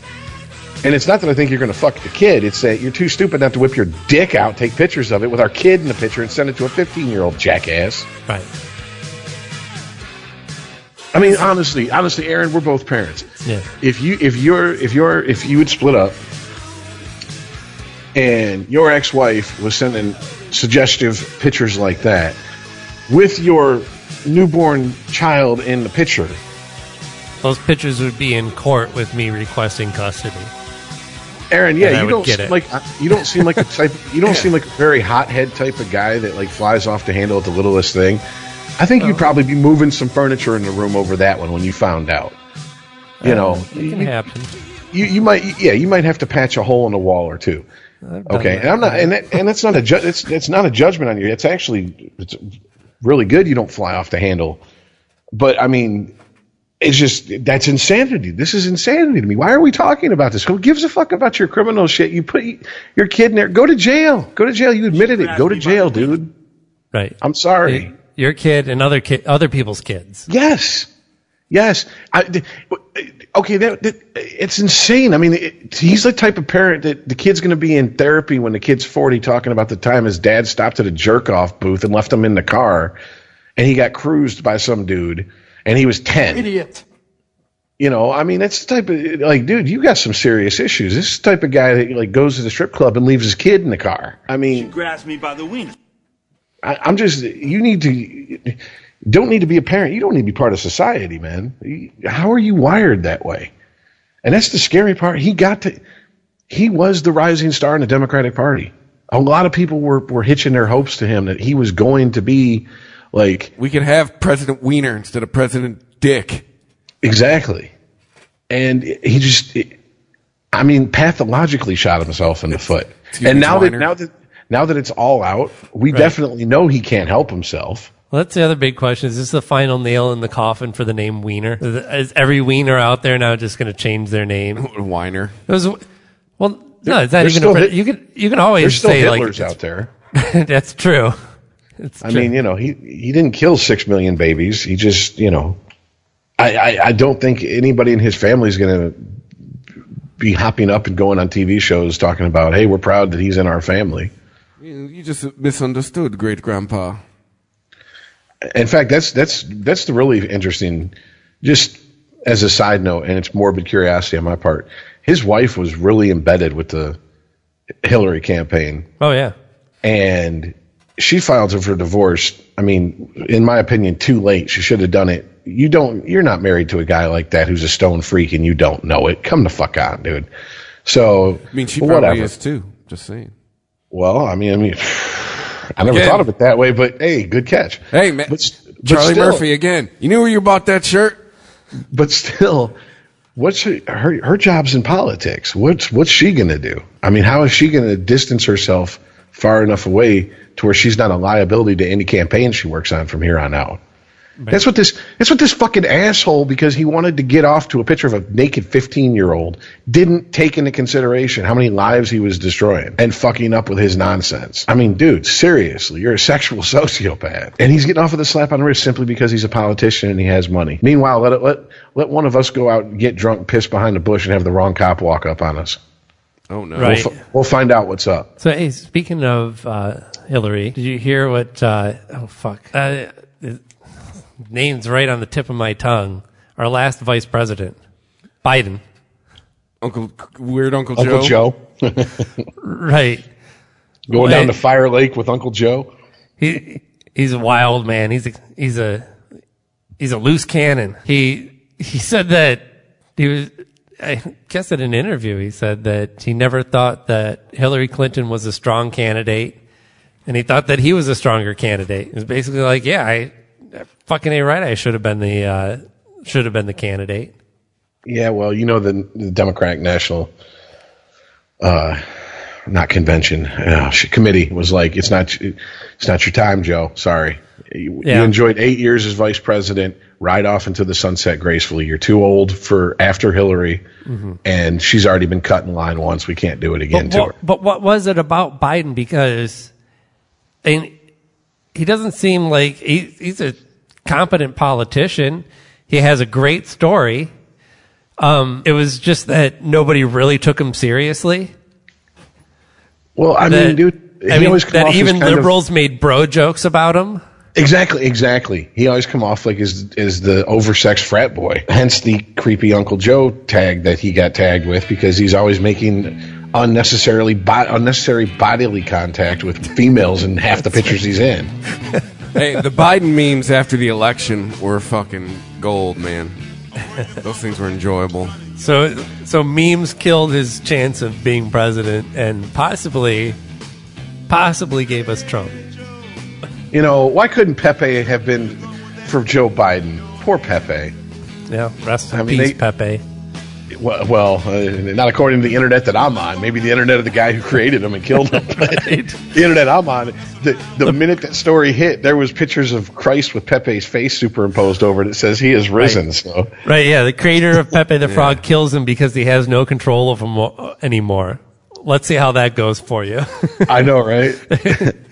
If you have is no control over him anymore, you can't kill him. You are not Gavin Belson. You cannot scrub the internet. That's like writing fan fiction that kills off Wolverine because you hate him. Doesn't mean Marvel stops producing Mar- Wolverine comic books. Actually, Marvel killing Wolverine doesn't mean they stopped producing Wolverine producing comics. Wolverine comic books. They did the goddamn truth. They like triple down on that shit. But yeah, man, I mean, it's... it. it uh, but, you know, at one point... I mean, honestly, hindsight being what it is, gentlemen, I, God, it'd have been so nice if it was Biden running against Trump, but it just wasn't going to happen, man. I mean, it just wasn't. Yeah, I, well, it, let's not get lost in what if. There's too many what ifs. I, I, we, all we can concentrate now on is what's next. Well, I, uh, it, it just it, it it'd be interesting. It'd have been interesting. Let's put it that way. True. I don't know. Who do you not like? You know, who do you vote for? The Your your creepy uncle or your, your aunt nobody likes. Well, you know, something that I'm something that I'm finding interesting is that I would expect, with everything that's happened, especially in the last week, that the diehard Hillary supporters who were so vocal against any third party voters or, or the Bernie bros, Bernie or bust people, I should I guess I should say, haven't been more vocal and been like, hey, what about her emails now? You know what I'm saying? Like, that, that seems like a minor fucking thing compared to this. Uh, uh, look, look at this shit. I've seen plenty of that. Yeah, I've seen, yeah. Plenty, actually. I, the only person, I'm no, I'm, I'm talking about in the mainstream consciousness, not online. Oh, okay, online, okay. I see. I'm talking about. No, I've seen, like, I, Samantha Bee and Bill Maher have brought that those shit are the, up. Like, hey, how about okay. those emails now, huh? That's it. Bill, I don't watch Samantha Bee, and Bill Maher is the only person I've heard bring it up so far. I've heard other people bring it up who are very apolitical, who are like, oh boy, oh, we thought we had it bad with the emails, but that's they're not they're not making a, a you know a declaration or, or declar yeah you know the word I'm trying to say with a joke. They're just making a joke. So I, I'm just like I said, I'm just shocked because it seems like this is the right time, and I really, honestly, are the Democrats just sitting back biding their time, hoping it gets so bad that they're like, hey, we're the best of a bad choice again? I know, right? That, that that worked so well last year. Hey, but even when Bill Clinton was uh, Bill Clinton, it's the late seventies all over again. Hey, it's better than Nixon. Even like, when Bill Maher was bringing that up, I'm like, you're not wrong, but to what end, Bill? Like, what is your what is your major point? That what do you get out of people admitting that? Well, yeah, I should have voted for Hillary over Trump because it. I mean, would it, it be it, a better situation? Yeah, we we all understand that. But you got to remember, he got savage for flip-flopping. I mean, he's been begging Bernie Sanders since the first time I saw him on Politically Incorrect, I believe, to run for president. He has been firmly in Bernie's corner. And for him to, when Bernie right. said, I'm done, for him to jump off after savaging Hillary like he did. Right. He, I mean, he, he, he got called a flip-flopper, so he's pissed off, and now he's enjoying the I told you so. Mm-hmm. Yeah, because he was kind of, it looked like it was an agonizing decision for him to come out in full support of Hillary. That you knew it was only because Trump was running that he, he was, was that, yeah, he was he Hillary's was, ult- ultimate wingman. He took the hit with the fat chick that night. He was like, "Yep, I'll, I'll have to do this." If yep, that's that's what he did. He didn't want to. I, everybody knows that. That's why it's coming off as, dude, this is your ego talking. Oh, what about them right. emails now? Really? Really? Right, so so yeah. you get to say, I told you so? That's all this is about, Bill? That's kind of petty, bro. Grow up. Yeah. So that that's how it came off to me, too. I, I'm glad you, you see that the same way, because I thought maybe I was just uh, maybe being a little too picky. No, I actually went back and rewound it and played it again to make sure I heard it in the context I heard it in properly. And I was right. like, wow, dude, you don't know when to let a good enough lie, do you? I mean, I get that that's his job, is to kind of, I wouldn't say Bill Maher hurdles over the line very often, but he flirts with it. But it's like, really, dude? Didn't we learn that this doesn't work? This isn't going to get people to vote for who you want them to vote for next time. You're really, what you're doing is reinforcing people who are like, well, fuck this guy. I'm definitely not voting for who he supports. You're, you're doing more harm than good to puff your ego up. Is I thought that too. I, like, I mean, yeah. we we got to get past that, man. Yeah. I mean, I understand. We we this is not the time for haha. Look what happened. Now, don't you feel stupid? It's not the time for that. And the Democrats, to me, are just sitting on their fucking asses, it, waiting to see the fallout from everything going on. And I can only hope that behind the scenes there's a new element in the Democratic Party who is truly progressive.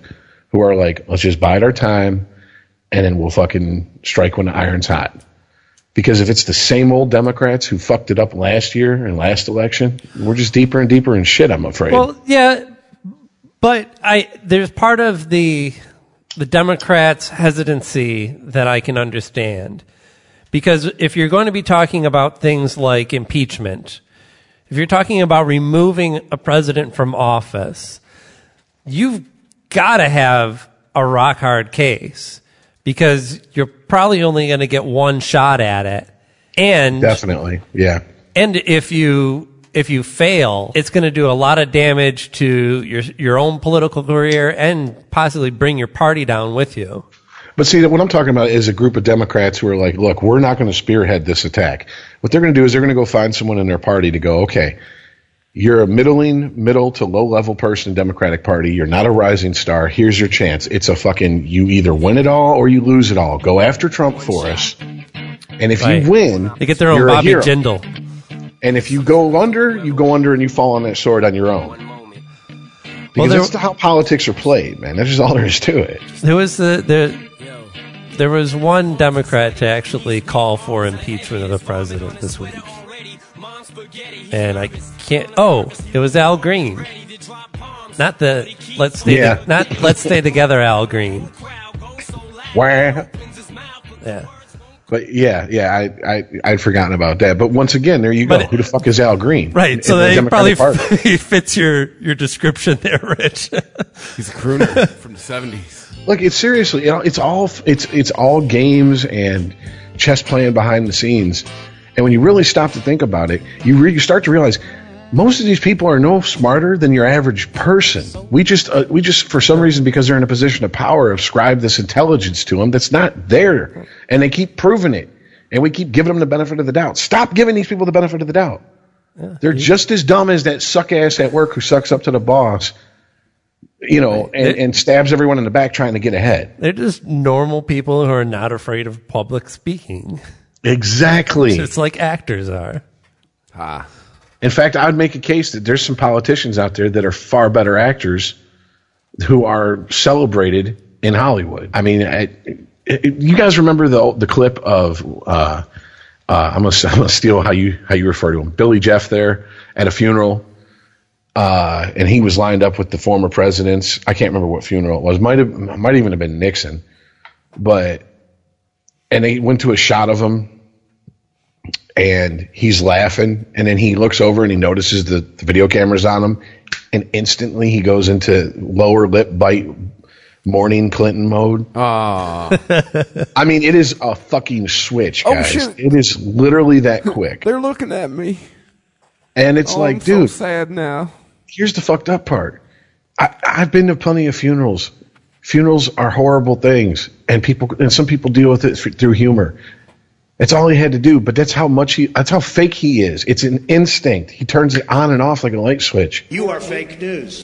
These are the people that are running our country. They're bullshit artists. Yeah, yeah. And you just have to remember that and deal with them accordingly. Sorry, I have no, I have, I have no, I have zero patience with the political arena this week. It, it's, uh, it's just yeah. been, it's, it's been, it's been so much bullshit, and I'm just sitting there going, really? Uh, we're, and we're not going to talk about this. We're going to focus on this, and we're not going to talk about. And I'm not talking about us. I'm talking about even the media, even in how shit's reported. Yeah, yeah. N P R released three articles I read in the last four days that, that said impeachment of Donald Trump is like highly unlikely. I believe one of the articles even even put the percentage around eighty-five, ninety percent unlikely with the Republican Congress. And I'm like, okay, are you planting the seeds, or is this what these fucking people really think who wrote these articles? Well, well, you know, they're reporting facts as they stand right now. And Congress does have to vote on removing the president after impeachment. Yeah, but if Trump becomes a big enough anchor, which it seems like he's becoming, he's going to lose. He's he's going to lose Republicans who are not willing to go down with that ship. So I, I don't know. I still think that it, it can happen without us having to turn over either the House or the Senate, which is probably going to happen anyway. Well, I don't know. I, I, I the, the only way I do, for me to deal with it in my mind is I don't even put a timetable on it. I just I, I look at it and I go, is it what's the, is it more likely than not it's going to end up this way? It's really tough to balance your expectations with this, because on one hand, you do want to, you know, from history that these things take time. Actually, I saw on a, a bar graph that I think maybe the the Washington Post or somebody had put up, that showed in length of months each like scandal that was investigated by a special prosecutor and how long it took. And the average is well over a year. And I think, you know, most reasonable people would say that would be kind of generous if we don't even think that we, if we're not even completely sure that we have impeachable offenses here. Then, uh, yeah, it's probably going to take a while. But then the other side of it is how fast this is happening. Yeah, that's how to me. How he's he's doing this before he can really get fully into power. He doesn't, like we were saying earlier, he doesn't have a full staff to work with, and he's not going to be able to get one now. And I think it's a lot easier to get this process going when. In, when it's coming apart this quickly. Yeah, I mean, it's, uh, it's right at the beginning, so there's not a lot, not a lot to tear down and go through, right? Right. But yeah, that to me, that's just what's taking it aback. To me, it's just the, the the, the speed accelerated of which, pace of this. Like, wow, you were breaking some rules really fast, really quickly. Right, because usually when we see these things, these type of things go down, it's done by somewhat competent politicians who understand how to lie properly and what information to keep hidden. So this guy gives no fucks. Yeah. And there's also there's also usually, because they played politics to the point to get to the place they're at, they're owed favors, and people will cover for them and help keep things out of the media. To whereas there is right. he no, Trump, it's an important point. The structure around them that protects them. Yeah, and Trump is he just seems like no, there's I don't care if you're on my side, your toes are in my way. I'm gonna step on them. I'm not even gonna ask you to move them. Right. It, it, there's almost a little bit of truth w- it, to what he says about this being such a horrible witch hunt and how, you know, people are out to get him like no other president in history. And yeah, you know, there probably are more leaks happening coming from this White House more than any others because you're so horrible to work with. That's part of the leaks that are coming I, out is what if. Fucking shitty ass job yeah. it is to actually work for Trump. Well, I'll tell you what, and I would agree with those statements for with him pre inauguration day.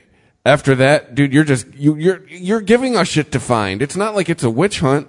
You are literally mm. just giving. Right. Well, it's a witch hunt. Only there's an actual witch in Salem that's eating children. So we do have to do something about it, right? Like everybody's attitude before inauguration day. I'll give him that. Right.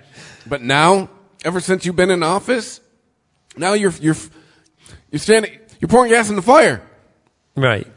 Right. And it's not a witch hunt because there is no such thing as witches. And there is such a thing as you being a colossal fuck up. Even if you don't believe even if you don't believe that he was colluding with Russians, that he is acting in in his own interests or whatever.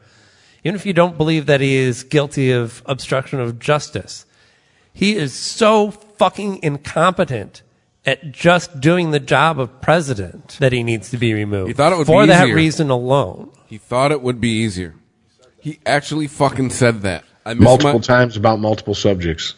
I miss my old life. I thought it would be easier.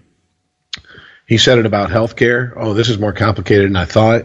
He said it after ten minutes of talking to the, the Russian diplomat, China. Not Russian, but Chinese diplomat. What's wrong with you? R- right, uh, the whole North it, Korea, South Korea thing, the whole China and Taiwan thing. It's like, oh, this is all way more complicated than I thought. What? Which oh, means, but, you know what happened is that fucking, that, that Chinese diplomat walked in there, sat down with him, dispensed with the pleasantries, and for ten minutes dropped knowledge on his ass mm-hmm. to the point where he was like, oh, fuck. Yeah, maybe Trump tried to order the happy family. He probably had a couple that, like uh, questions to feel him out with, and then when he realized that this man truly did know absolutely nothing, then he fed him his own agenda. And that's that's one of the major reasons why he's not fit for the presidency, because he can be so easily manipulated by foreign powers.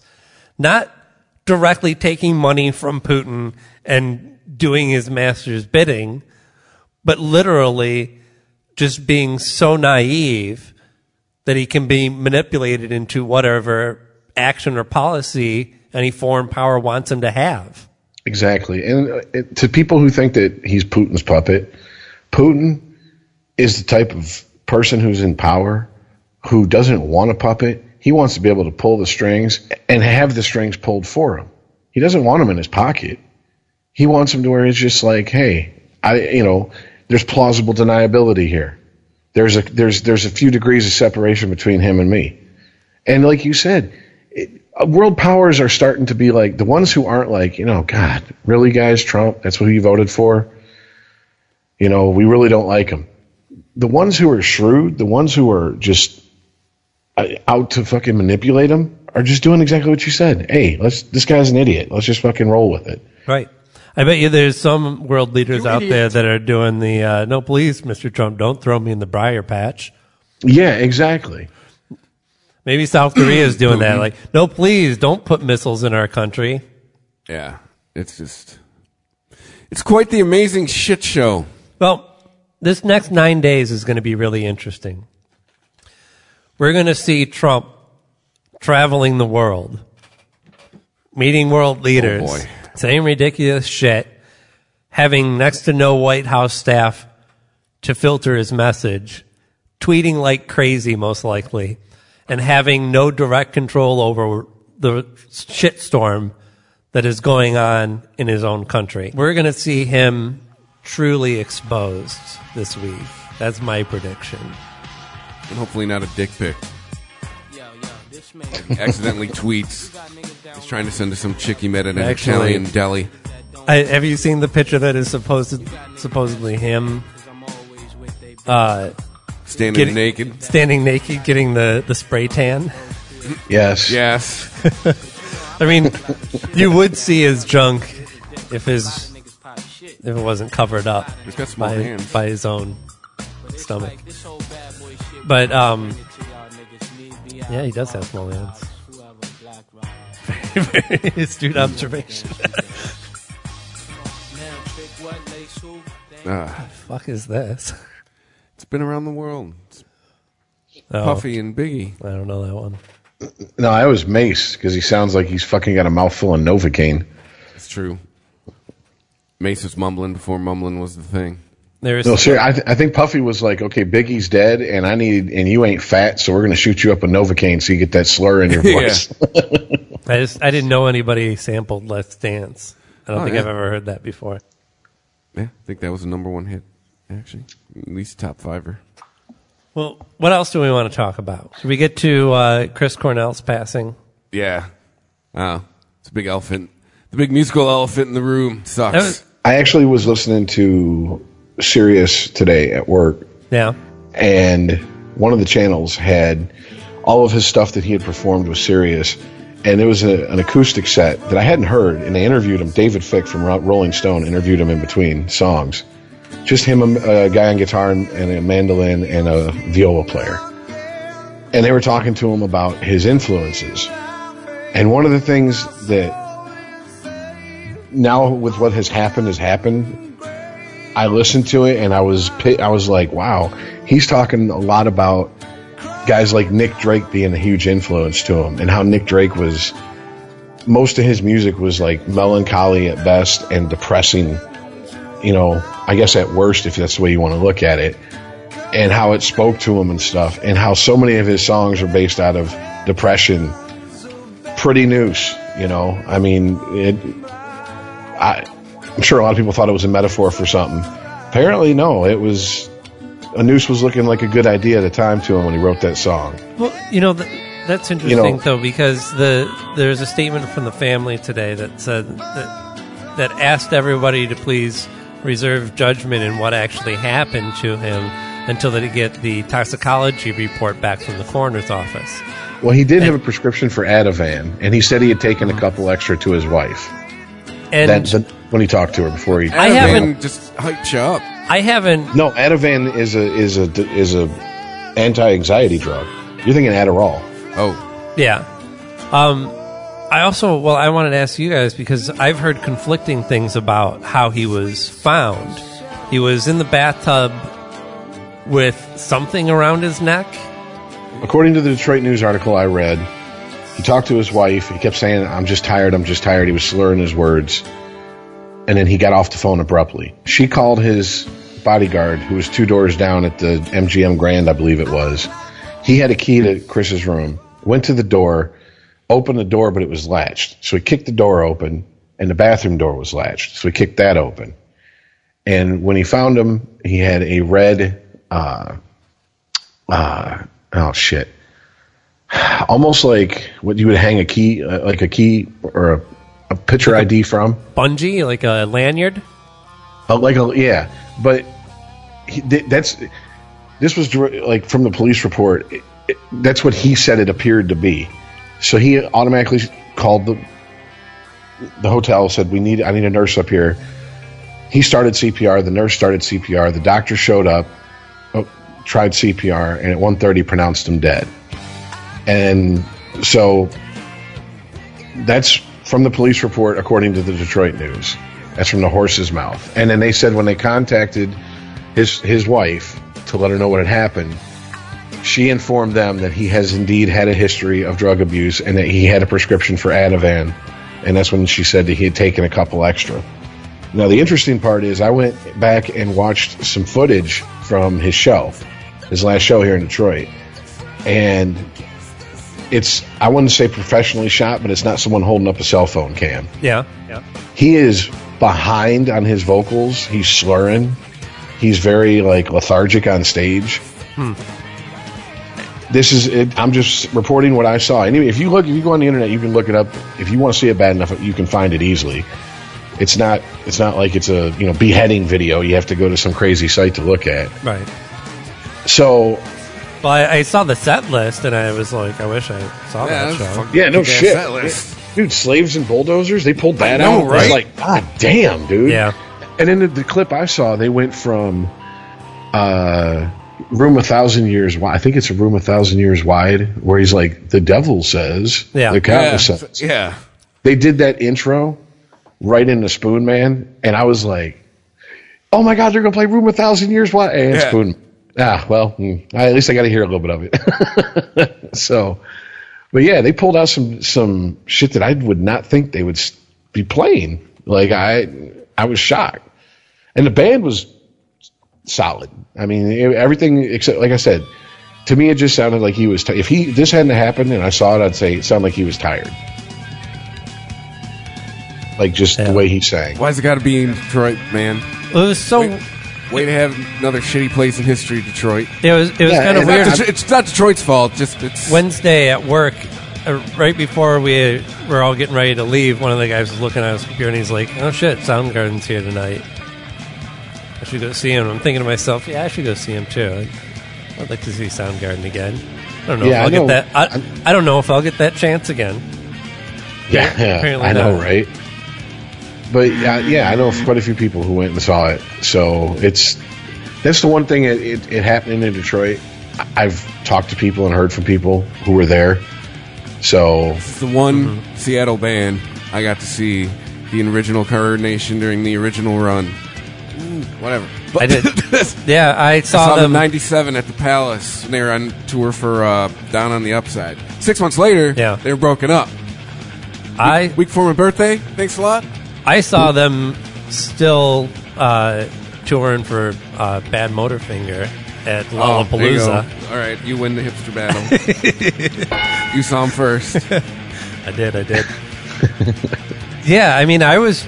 I was definitely into... I wasn't into them from a super early age. Um, I remember, well, just... I started getting into alternative music before the, the grunge scene hit. And I was familiar with um, mostly... What was the, the big song off of their S S T record? It was Arms Wide Open?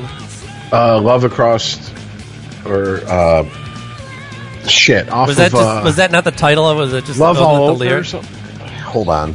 It's Louder Than I, Love. Louder Than that was the no no no. It. Yeah, that I was mean, the first one. Then uh, Ultra Mega Okay, Screaming Life, Ultra Mega Okay. No, no, no.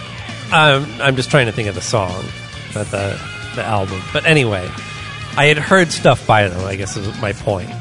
I wasn't like a big fan, but knowing alternative music, you know, I was. Really into bands like Dinosaur Junior and Sonic Youth and, and stuff like that anyway. So they were kind of on my radar, but then when I heard Bad Motorfinger, that was, it was kind of one of those uh, eye-opening records where maybe I had kind of written them off as maybe a little too metal because I had come from that. You know, I went from very... In a short span, went from like...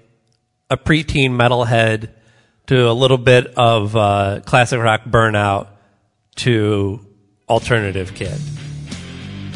So maybe there's part of the Soundgarden sound that I was resisting, but then when I heard this album, much like when I heard uh, Alice in Chains for the first time, uh, not actually, no, not for the first time. Again, I had heard uh, the single from the first album, but when Dirt came out, that was another one of those, like, that brought me right back to that.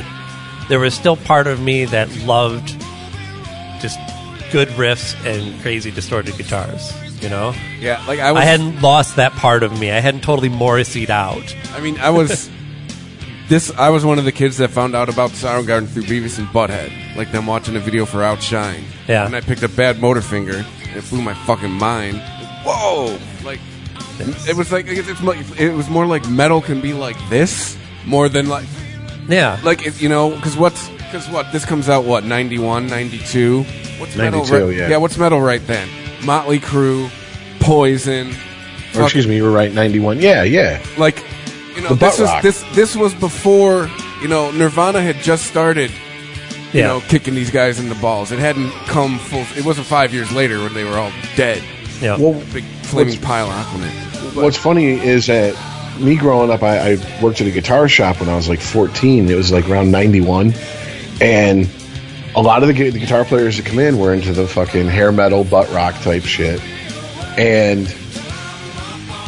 The Soundgarden came up in discussion one day, and ha- like half of the guys who were the hair metal guys hated them, and the other half loved them. And the one thing that I guess stuck out in my mind was that on uh, Louder Than Love, they had a song called Big Dumb Sex. Yeah. W- which basically was taking the piss out of fucking the cock rock movement. Yep, yep. And the cock rockers who, who didn't want to do cock rock, but it was the only way to, to, to make money, were the ones that loved Soundgarden. The the diehard ones were the ones that hated them for that song. They're like, fuck that. They made fun of us, basically. Fuck them, man. And so I heard Big Dumb Sex, and me already being coming from like a blues, R and B, and then like I got into more of the alternative rock because I couldn't get into the, the... Cock rock was just too silly for me. I just couldn't do it. It was like professional wrestling.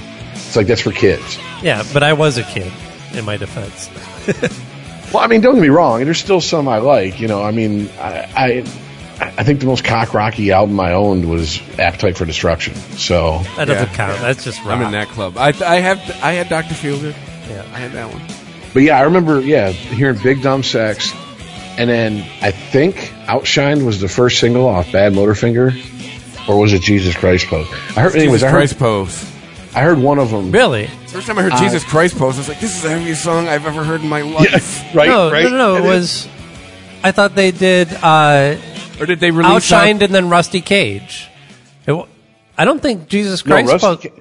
Rusty Cage was... I know was in ninety-two because I remember when that video got the premiere treatment on M T V. It was a big deal because of Outshined. That had been out already. Right.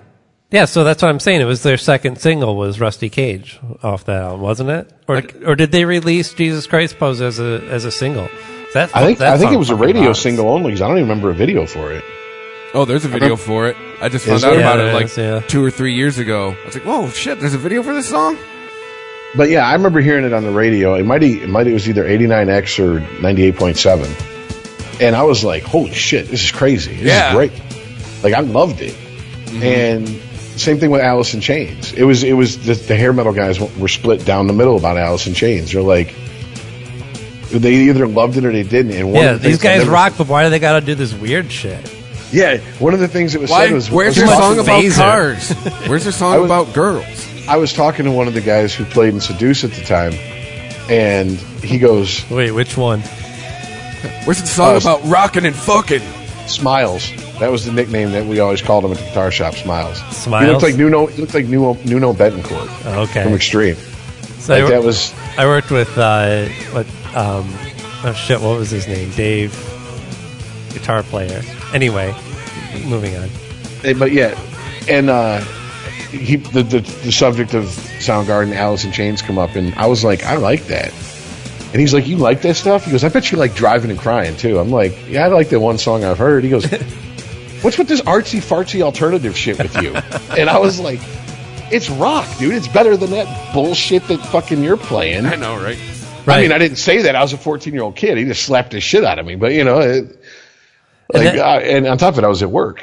That was part of the magic of their appeal, the ability to cross over, to expand their audience without without completely selling out. And yeah, I mean, we just described coming at that band from different directions. And, yeah. Well, and, really, if you really look at it, it was them, bands like Green River mm-hmm. and Mother Love Bone until and Andrew Wood died, yep. Mudhoney, who really like, yeah. were the first wave of so-called grunge, whatever the fuck they want to label it, coming out of Seattle. Well, they were in uh, Mark Arm and the other guy, I forget his name, were in um, uh, Green River too.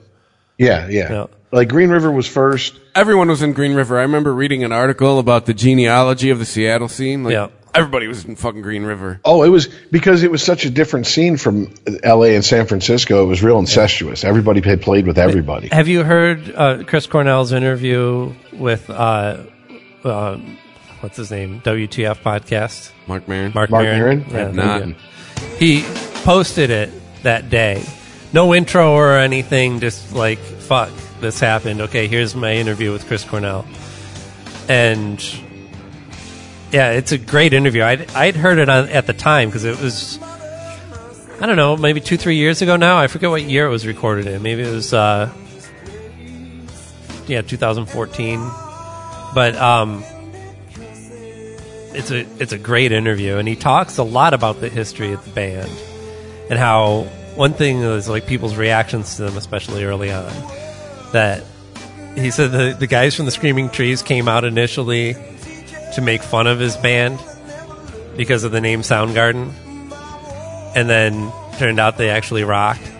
So, so the, yeah. So the basic reaction from the scene in Seattle at the time was, "We came out because your name was gay. It turns out you're like Led Zeppelin, but in a good way."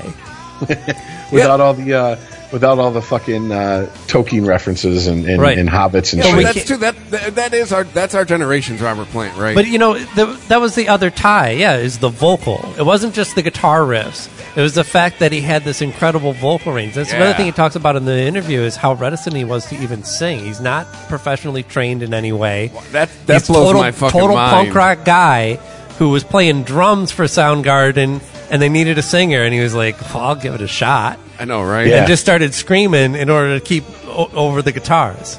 Yeah, the, the interview I heard, they were talking to him about uh, starting off, and yeah, it was like, it's, it was as simple as he had bought um, the bass from, the, from Soundgarden's original bass player. He owed him one payment, mm-hmm. and he had moved in with a guy, and the guy was like, he lived with him for two days, and the guy was a complete...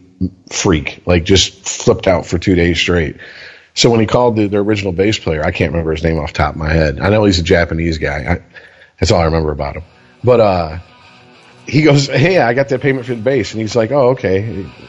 What else is going on? He goes, know anybody looking for a roommate?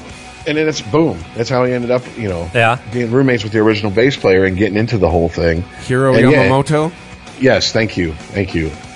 And, uh, yeah, it's went from the drums to lead singer, and that's that's the other thing.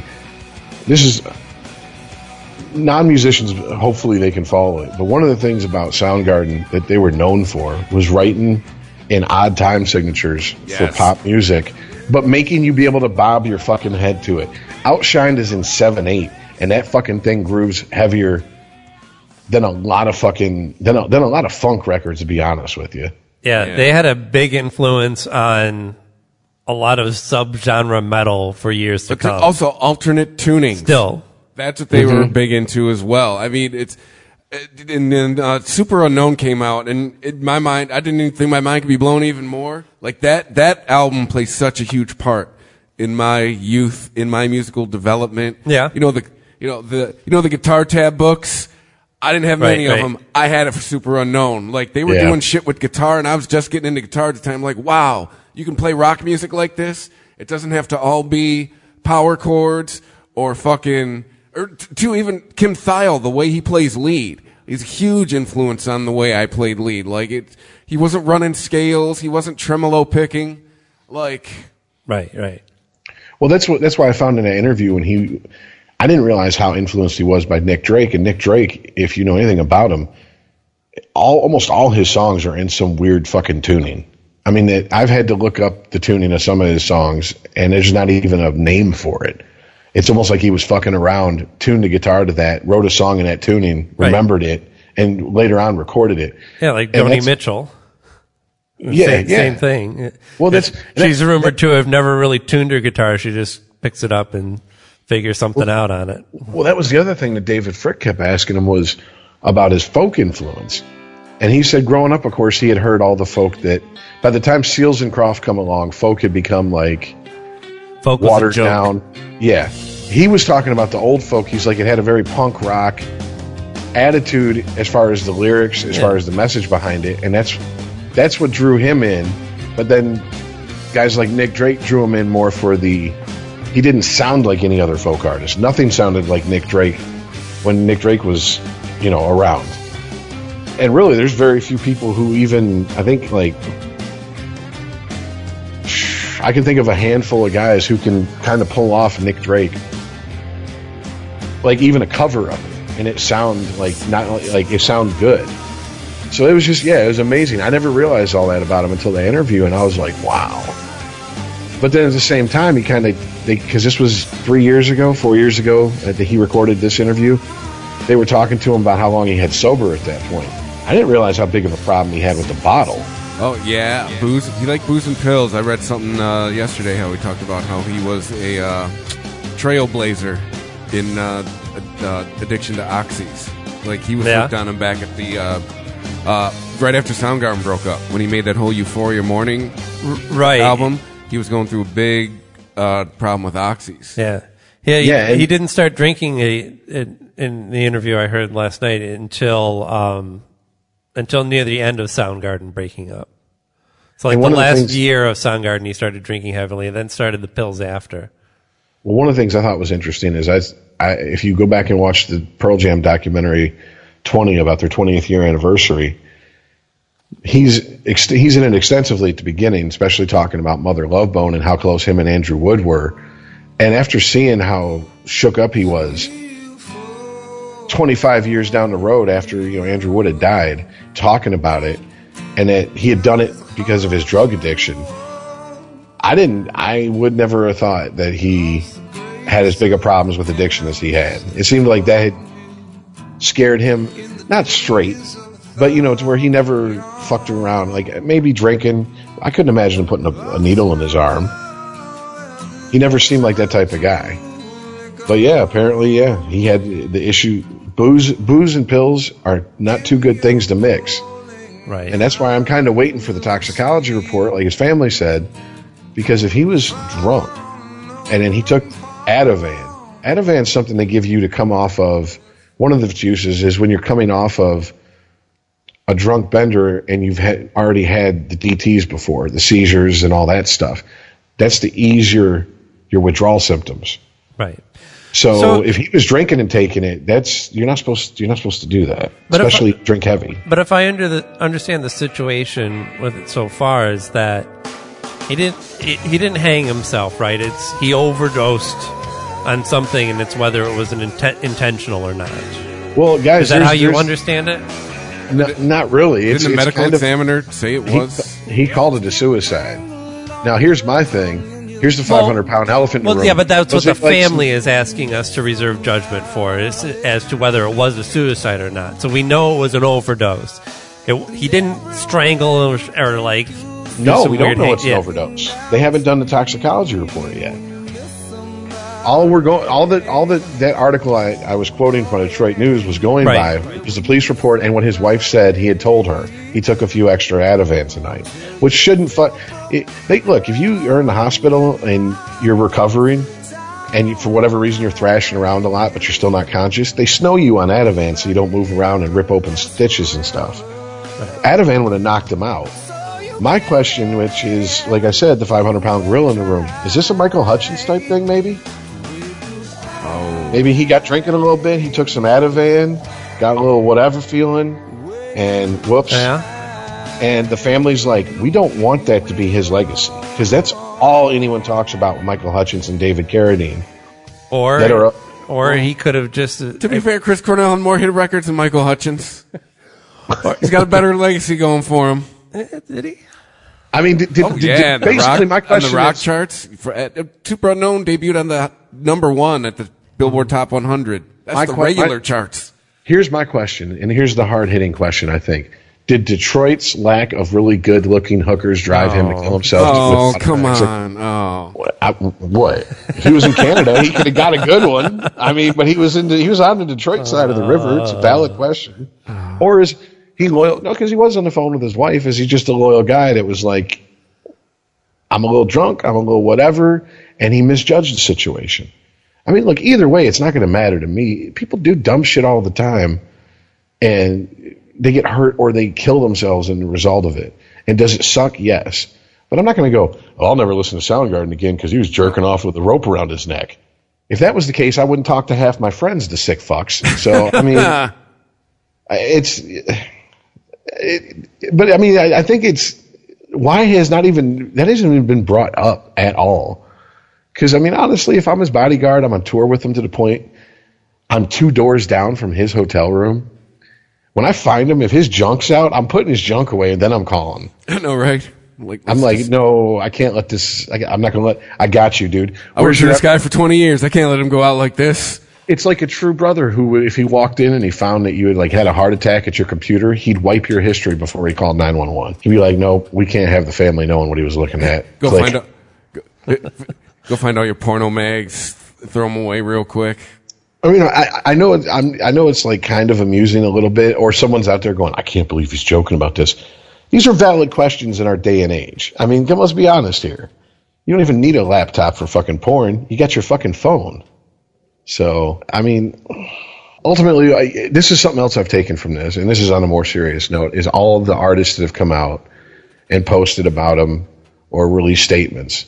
And guys from bands I haven't heard or thought of in forever, like the band Eleven. I haven't heard or thought of them in fucking decades. That guy produced Euphoria Morning. Yeah, that's what, what I found out. the uh, uh, the guitar player from Eleven was yeah. producer on Euphoria Morning. But what, I mean, I used to really like. I used to be really into Chris Cornell oh, okay. back in the day. I, what's Euphoria Morning? His uh, first solo so, album, post okay, Soundgarden. Yeah. Ah, I gotcha. Okay, but.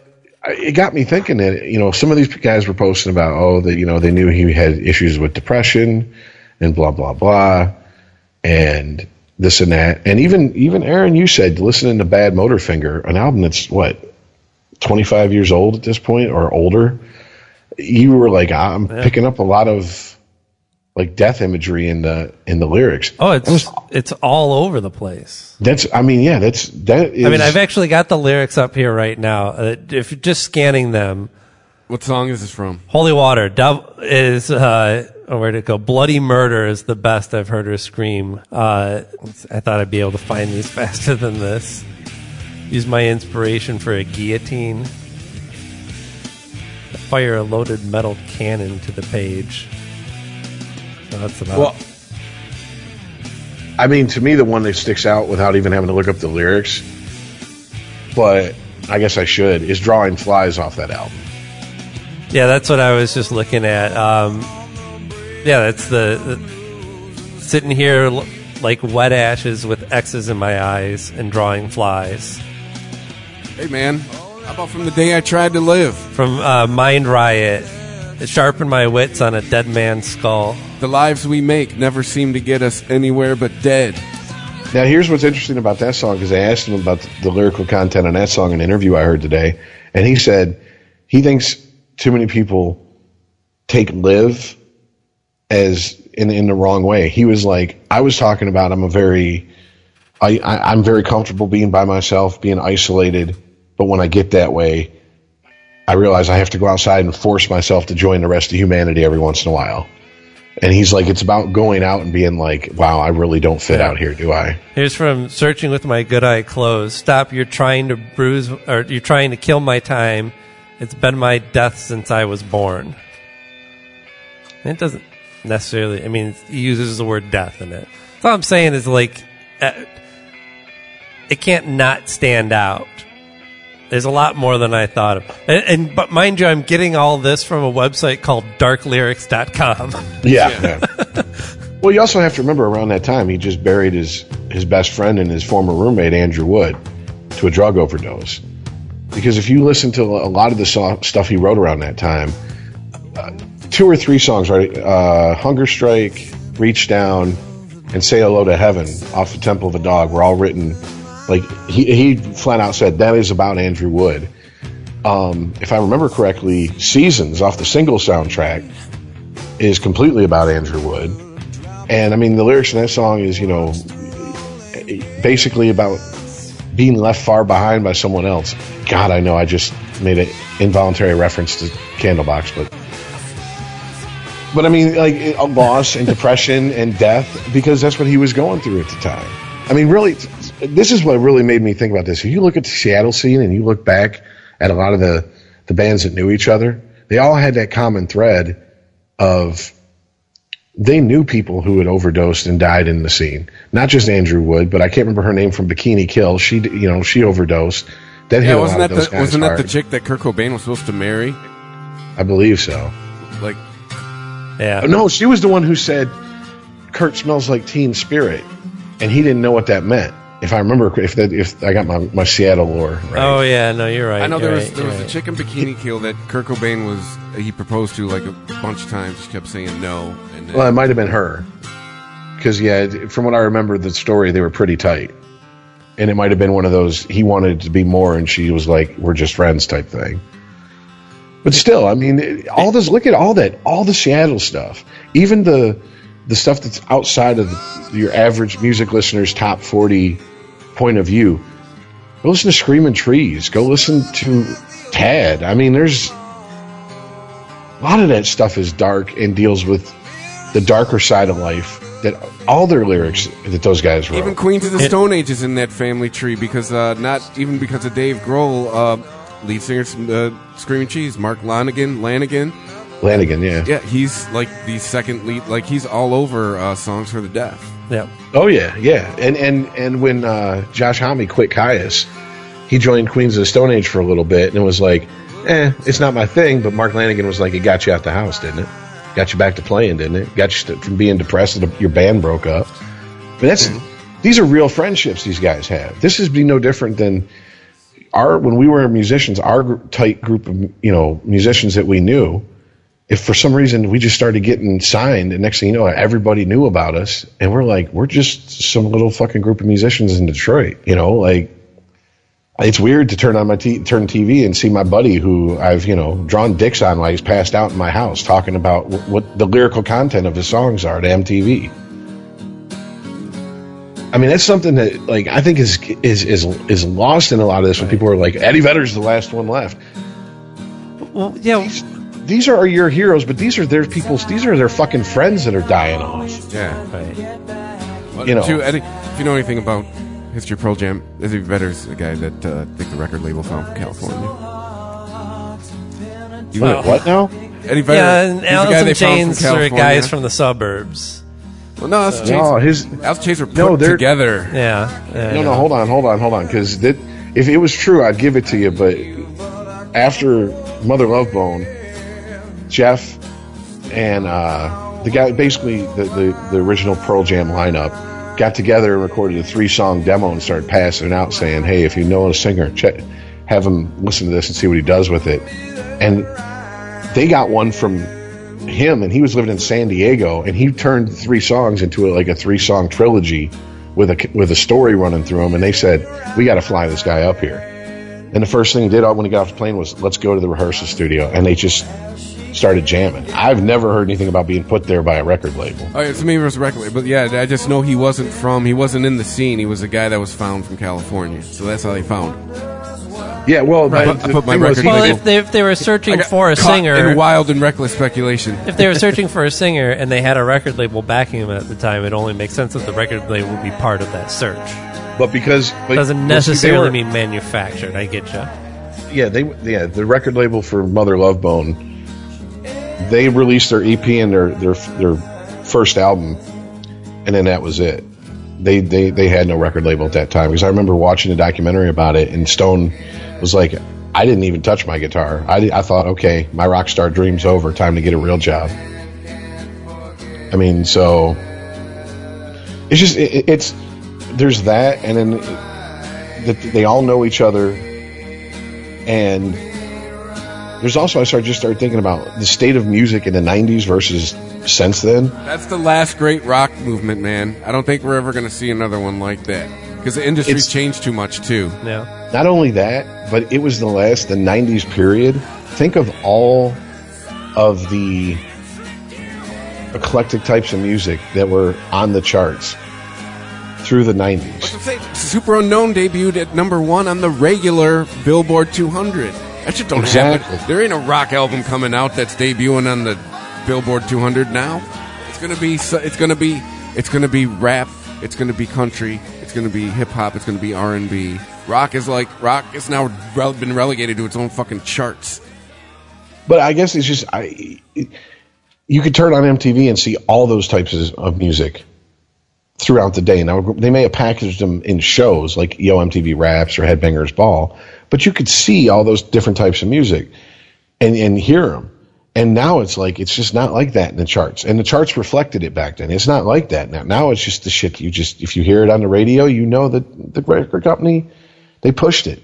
Oh, it's the new Katy Perry single, and well, it's going to be in some movie. Formats are too segmented now, too. That's the thing. twenty years ago, it was starting, but radio wasn't as formatted and segmented as it is now. You would still get... I mean, how did how did Eminem come up? I mean, a, part of his lore is a rock station in Detroit added him to their playlist. You know what yep. I'm saying? Like... Same thing with... I know they're a joke. How many D Js have the freedom to add anything to the playlist? They don't. Anymore? I was in they it. Don't. They don't. And you get someone calls up and yells at you, and you get your job threatened. Now, I was the guy. Now, I had worked my way into being the guy who controlled the music, but it's not a story for another day. Well, even the even the Homeboys show or whatever they, they called it, the local music shows. Um, I know a guy who used to do the local music shows. He had bands he loved. And he would take them and bring them in, and he goes, "I could get a number, I could get a decent amount through, but there were certain ones that are like, we're not playing them, and why? They don't fit our demographic." He's like, "It's eighty-nine X. You play a Beastie Boys song into a Metallica song, into a Nine Inch Nail song, into an Eminem song, Violent Femme song, yeah, yeah. The like B fifty-twos. What are you talking about? What do you talk about? It's not going to fit our demographic." And yeah. they were just like very adamant. No, sorry. I mean, and this is a show that supposedly, at least they present it this way to the public, that the D Js that host this show have full autonomy to put on whoever they want. They don't. I I used to listen to that station before it was eighty-nine X, and they actually did have full autonomy to just go. They would they would play a crazy mixture of all different genre of music, and then be like, "Oh, you know what we're gonna do today? Uh, I'm gonna do eight songs by The Cure in the row. These are all my favorite uh-huh. B-sides by The, the Cure." The first time I heard the Humpty Dance was on eighty-nine X. Really?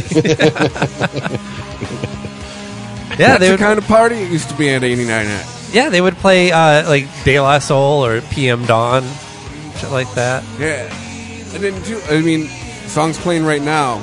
Like, Smells Like Teen Spirit gets a lot of credit for change in rock music. I mean, around here, I posted about this on social media.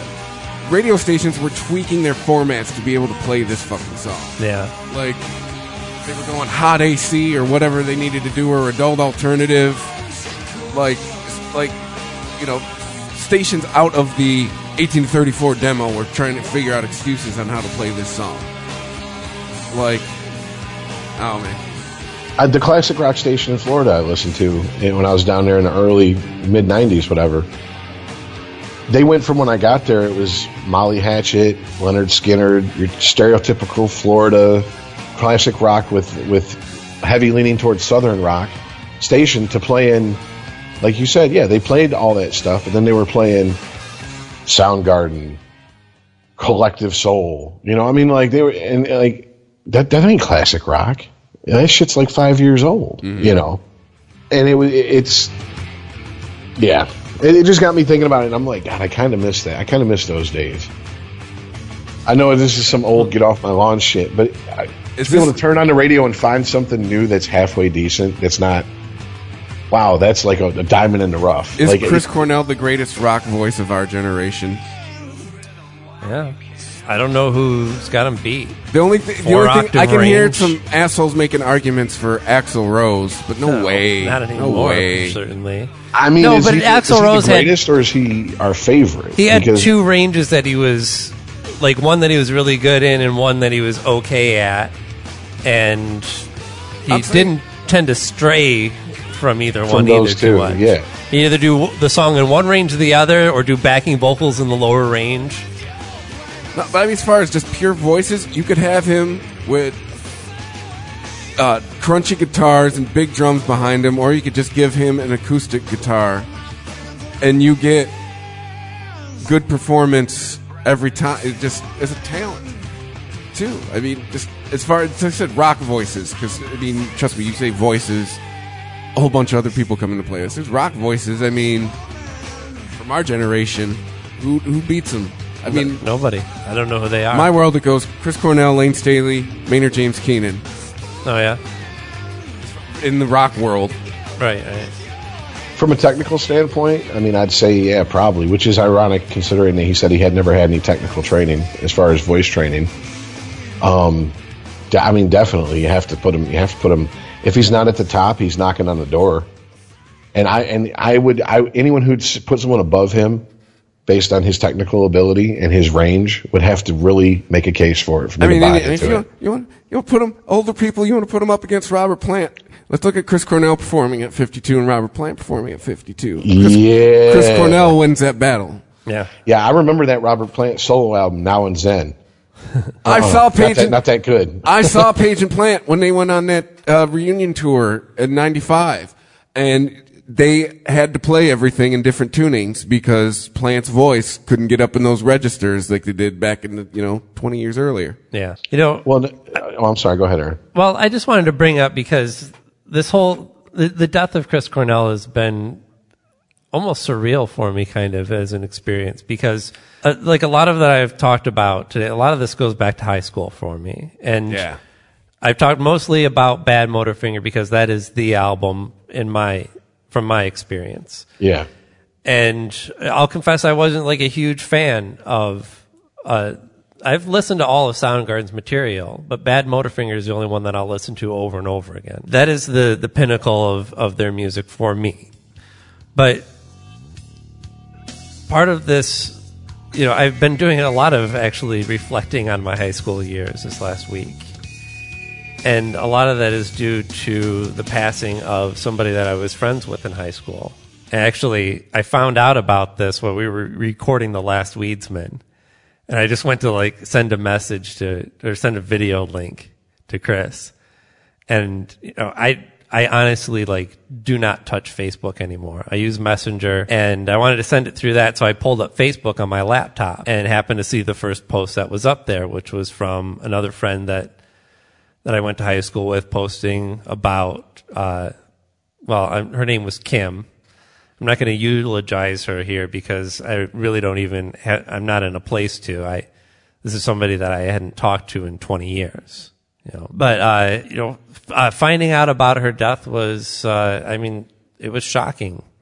And I certainly grieved for the, this person. And I, it's kind of weird. It, the, the way that it parallels with me for, uh, with Chris Cornell's death is not just because of the, that it takes me back to that same time period, you know. That's around the same time that I was, you know, discovering Soundgarden. I was, uh, discovering Kim and a number of other friends that were all involved in, in drama club, actually. That was part of my expansion in, in high school of really everything, of just what life could be and friends could be, you know, when you find that, that group that you actually really connect with. And, you know, at the same time that I'm finding out about all different kinds of music. You know, I, I mentioned how I was going from, like, classic rock because that was the only thing I could find good on the radio anymore. Everything else sounded like shit to me. And then a cousin of mine was like, well, there's lots of shit that doesn't get played on the radio. Take these two cassettes of The Smiths and The Cure and start there. Yeah. Take these two and call me in the morning going, what the fuck? So, yeah, I was finding new music, finding new groups of friends, finding new ways to express myself. And Kim was a person that, like, I respected so much because she was so amazingly creative and was so not shy about it. You know, I guess I, I, I've always felt like I was a creative person, but was too self-conscious to do anything with most of it. And she was the complete opposite of that. And just a beautiful person all the way around. But, you know, grieving for this person who was important to me at that time, but, I mean, obviously couldn't have been all that important to me. I didn't speak to her for twenty years, you know? No, so it's not like she lived on the other side of the planet. She lived in Ann Arbor. She had influence on your life. R- right. And and I think it's almost the same way with Chris, somebody like Chris Cornell, who, I mean, I didn't buy all his albums. You know, I had the, I could have gone and seen him that night, the night before, and went just like, eh, yeah, yeah, probably not. You know, it, I don't really go out and see many bands anymore. It, but so, what does that really mean? I guess is the question that I'm asking myself right now. Like, I'm finding that really it just is more about me and my own mortality than it, it is th- these people. That's, I right? had the same kind of feeling this week. It was one of those things like, and it's like, oh, it's another part of my youth. Is yeah, like, I guess there's part of that, and I, I can't say that like a big musical influence. Like, like to me, Soundgarden was a portal. Like you were saying, like things that got you into other kinds of music. Soundgarden was one of those bands, right? That let me know that it it it, it got me out of there's more than Metallica. And it it was one of those bridge bands for me that would get me into things, like discovering things like Radiohead, The Cure, right, bands, right. Getting into bands like The Smiths, stuff like that. Like, so, yeah, for me, it was just, like, I was telling Mandy yesterday, like, usually celebrity deaths, nah, whatever. Like, this one, I was, I was kind of bummed out about this one. Like, mm-hmm. uh, it, it just had it huge, as far as just the musical influence, right when I was learning to play, all that stuff, like. Right, and I don't know, maybe it just says something more about myself, too. Yeah, but, but, but cause, Aaron, I, you said you were close to with her at one point, and yeah. you hadn't really talked to her for twenty years. Right. See, I, I, I mean, I get that, but it doesn't change the impact she had on your life when you were close to her, and it doesn't change the times and the time you guys spent doing whatever. Yeah. I mean, it's. I, I it's, guess you know what? Here's here's the feeling though for me. It wasn't. It wasn't mortality. It wasn't fear. It wasn't my own death that that shook me. It was the idea of missed opportunity, you know? And I think part of the reason why I'm I'm not really great about keeping in touch with most people. Unless you're somehow involved in my life somehow, then I'm not likely to pick up the phone and call you. And I'm not saying that's a good thing, certainly. But uh I guess there's part there's part of my brain that is always like, well, you know, there's always time, and there's not. Hey, man, that's you know, fine. this was this was somebody I wasn't completely unaware of her either. It had come across my mind. I when I friended her on Facebook, I remember looking at what she was doing at the time, and I could have gone to an art fair that she was displaying some of her stuff at in Ann Arbor, and I thought about it, but I didn't. I could have reached out to her. She probably would have. Welcome. No, man, I mean, that, that mindset you're talking about is... But see, but all of a, this... It's it's a big part of the reason why I'm not relocating right now. Like, there's... Yeah. Losing touch with people?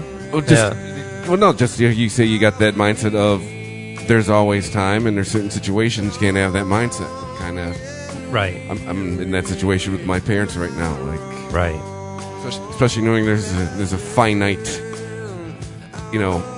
Definitely. Uh, you know, component I mean, to my situation. Once, see, once, yeah, once you either have that wake-up call or the wake-up call of of losing a parent abruptly out of nowhere. Yeah, you, you, that's when you, that's when it really hits you. And I mean, I understand where you're coming from, Aaron, because two years ago, a buddy of mine, my oldest friend from high school, I never stayed in touch with anyone longer in my entire life. We had. Kind of had a falling out, and we reconnected, and the last time I talked to him we left it on a good note, but I it was like six months went by, and I kept telling myself I should you know I should give him a call, And then whatever came up, and then what, you know, I just didn't. Six months late, you know, after that, I get home from work, I get a message from his wife. Yeah, he died the other, he, he died earlier today. And yeah. I'm like, what? And the one thing I, I, I kept saying, and I, I always think of when I think of him is, the biggest lie I tell myself is that there's always time. And it really, it isn't. And it, the thing that I right. think a lot of people don't get is that when we're all on our deathbeds, if if we're unlucky enough not to just go peacefully in our sleep or or some other wonderful way, supposedly, we're not going to be wishing for bigger house, more money, bigger, better cars. You're going to want your time more back. Time, yeah. that's, that's the one thing you can't buy. At the end of your life, you'd be willing to trade more of your life to get time, more time. That's how that's how precious that is. And Mandy's brought that up a bunch of times. Is, you know, um, part of uh, when she had to get her, uh, I think it was her psychology degree, she got to, you know, talk to people in kind of shitty situations. And one of the things that uh, you're always told is people on their deathbed, that's the one thing they're, they they always talk, that's the only regret. You know, it's yeah. never, I wish I did this or that. It's the same thing everybody has in common. Is, I, I didn't I had, see France. I wish I had more time. And I'll, t- and I'll tell you something. It's funny. I mean, it's not funny. Haha. It's It's kind of strange you brought this up, because I was thinking earlier today,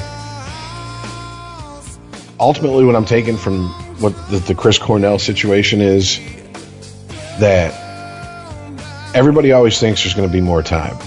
And even the fellow musicians who who posted tributes to him or, or open letters or whatever you want to call it, they all kept saying the same thing.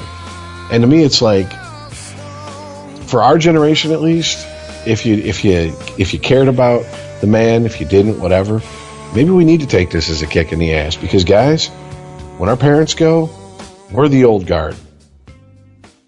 We're the ones that are fucking. We're the elders of the fucking crew here. I mean, there's there's very few people from World War Two left. Most of our grandparents are gone, or I'm not, and I'm not trying to be flip about this, but are on their way out. And our parents are getting older and getting sick as we talk. Mm-hmm. And then it's going to be our turn to be the old guard. Right. And the one thing that the one thing that I don't that I try so hard in the last couple of years of my life to do is, Aaron, what you said to not to do, excuse me, right, is yeah. what you said you do. I try to pick up the phone. I call people and I'm like, or message them or text them and go, hey, what are you doing? Let's get together. And I am constantly surprised at the amount of times I get blown off, and I just have to go, all right, for whatever reason, that person isn't in the same mindset as I am. Like, right. there's a time, there's got some there shit is, going on. There's a definitive beginning to our lives, and there's a definitive end. ninety-nine point nine to whatever will not know their definitive end date. But I don't want to waste time between now and then. I've wasted so much time up until now. And that's the one thing that I've tried to take from this. And with your friend, it sounds like you're, you're kind of feeling the same thing. Obviously, it's on a more personal level because you knew the you knew, you knew the woman. But, I mean... Yeah, I, I think that's what it... That's... There's a logical part of me that responds to, oh, you, well, you'll never see this person again, and the logical person, the logical part of me says, you probably would have never seen her anyway, right? Like again, you didn't, you did not keep in contact with her for twenty years. You probably would have went the rest of your life doing that. So, what does it mean losing this person? And I guess the only answer I have to that is this is the first person who I made a what I feel like a real personal cl- connection with that is not on this earth anymore, right? I've been yeah. to funerals before. I've lost relatives before, you know? I loved my grandpa. I loved my grandma. I don't know that I ever... I had a... You know, I had a connection that anybody would have with a with a close relative like that. But did I ever pour my heart out to these people? There's there's a connection on another level that you make with people, and hey man, when you lose those people, it's good news. You're still sucking wind. You can still do it with people who are still here. Yeah. Well, that's yeah. that's the other fear that, that, that looms over me though, because there's, well, at least one person. There's, there's people. Let's say there's, there's people that I have definitely snubbed. And maybe even owe an apology to, that I will lose that opportunity. And one of them I'm, I may already have, frankly. Uh, right, the first person that I ever really loved, my first real girlfriend, is made it clear that she does not want to talk to me anymore. Now, to be fair, this is a few years or more after I made it quite clear that I did not want to talk to her anymore. So... it's not like she just pulled this idea out of thin air, but this person is also unstable and hey, off the grid. You know, they could have they could have passed already, and I have no idea. And I'm never going to get that opportunity to to do what is ultimately, again, all of this death. It's not about the people. That's why I said I don't want to mention Kim's full name. I don't want to try and eulogize her, because this is about me. This isn't about Chris Cornell. This is about me, right? Yes. And, and dealing with the fact that I am going to do die someday, and what do I choose to do up until then? Hey, a life lesson I learned from a weird source. thirty Rock. You can change your headline. I've applied it in a couple areas of my life. Yeah. In the last few years. Well, we'll see. You can change your fucking headline, sir. You're still sucking also, wind. It, al- it also helps that I think as life happens, and as unpredictable as it is, eventually, on a long enough timeline, we're all going to get a scare. And it it really depends on how we react to that scare. Not the, not the first gut reaction. Not the, oh boy, oh shit, I better I better do something different here.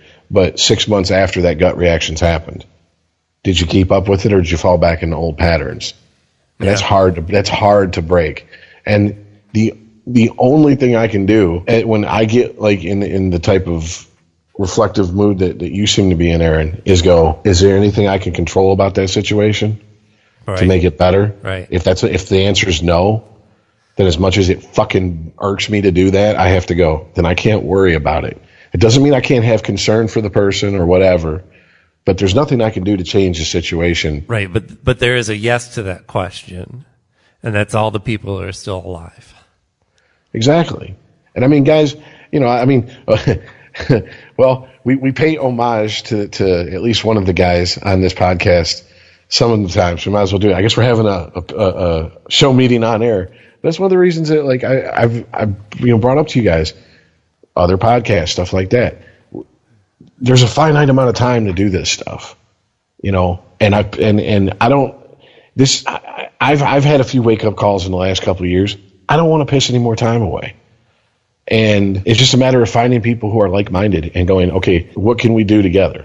Yeah, yeah. And man. if someone and if someone goes, I'm not, you know, I'm interested in this, but not really that. Okay, well, hey, no sweat off either of our balls. It's nothing personal. It's just not your thing. I got it. I understand it. I mean, as cheesy as it fucking sounds, you know, uh, there's a Kevin Smith clip that I that I, I ran across where he's talking about his dad dying, and one of the things he thought of is he thought back to something Wayne Gretzky. That's a hockey player, Aaron. Uh, I know that one. But, uh, you know, it it's was on the drinking glass, at least if I didn't yes, break yeah. that one. But they went back, you know, they did an interview with him, and they said, you know, what, what would you say to your kids as a, as a, as a good policy to go through life with? And he goes, you miss one hundred percent of the shots you never take. It's that simple. If you never take a shot at something, you can't sit there and go, boy, I, you know, what if? Because wanting more time is basically we're trying to get what if out of off our back. And we say, oh, I'd, I wish I had more time. What we're really saying is I should have done the thing that took what if out of the equation. Yeah. Yeah. Well, Rich, I wish I had more time tonight yeah. to talk. But we could, could speaking of four-hour session. Speaking of finite amount of time, I do have a, a hard out here in a few minutes. Yeah. So. Gotcha. To, to wrap it up. I think we did some award-winning podcasting here tonight, gentlemen. Hey, you think so? We'll see how it we comes don't down say the so ourselves. Dude, our, you got to pop back out of it. got pretty heavy for about an hour. But I was heavy, heavy. Fucked up, man. I woke up. A lot to think about this. To catch week. my flight home, the first thing I see is the thing Richard sent to our little chat about Chris Cornell. I'm like, ain't that a bitch? Read it. Like, this is. Right. Listen to Soundgarden the whole way home. Man. And I knew you're the, out of the three of us, you're, you're the. the all-around bigger Soundgarden head out of the three of us, and I, I waited till I saw it from like four different sources before I, I sent it, because I was like, I don't, don't want to fuck fucking... With, well, the source yeah, sent with your emotions. Pretty, well, it's pretty reliable, the source you ended up did sending it from. It's a major yeah. news outlet here in Detroit. Yeah, that was the other thing. I was like, no, let me make sure it's a legit source, because... Yeah, because they're on it. Like, this has got to be there's something to this. Yeah. What's it come from? Newsmax or InfoWars? Or Occupy Democrat dot com. Well, that's the other thing. I've just my last thought on this whole thing with Chris Cornell and the situation is it took a matter of five hours to see a news story on social media that someone had commented on, and they started calling it a conspiracy and murder. And I was like, I posted something on Facebook. I was like, people, if you really feel that way, if you really feel that way, take a hammer to your cock and balls and destroy them. Or take a white-hot poker and shove it up your gash and fucking cauterize it shut, because we don't need you in our gene pool. Right. Stop. Well, everything's not a conspiracy. It's kind of like religion. It's like, I understand it. You're scared. You want an explanation. You're freaked out. You don't know what's going on. So, yeah, these are more comfortable things to believe in. But let's deal with reality here yeah. a little bit. Yes, yeah. exactly. On that note, all my heroes are fucking dead. Just, just wait. Maynard take himself out, him and Kirk Hammett, and a murder-suicide. Oh, fucking dang. Jimmy Page. Anyway, thanks for downloading us on Christopher Media dot net, on iTunes, uh, and uh, Twitter at UnregimentedPod. You can email the show unregimented at Christopher Media dot net. Eric's got to go, so make this quick. We'll see you next week. Later, yeah. guys.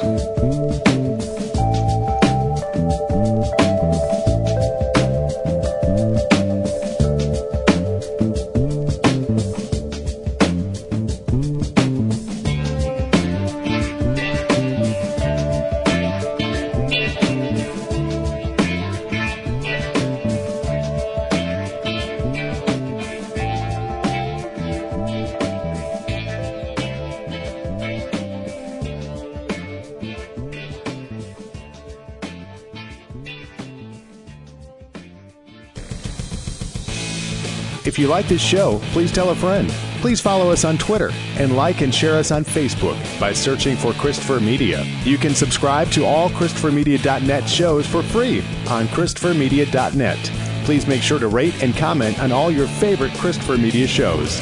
Thank you in advance for supporting Christopher Media by clicking on the PayPal button and by clicking through to all the sponsors who support Christopher Media dot net. Thank you for visiting Christopher Media dot net, and thank you for listening. Thank you for visiting Christopher Media dot net.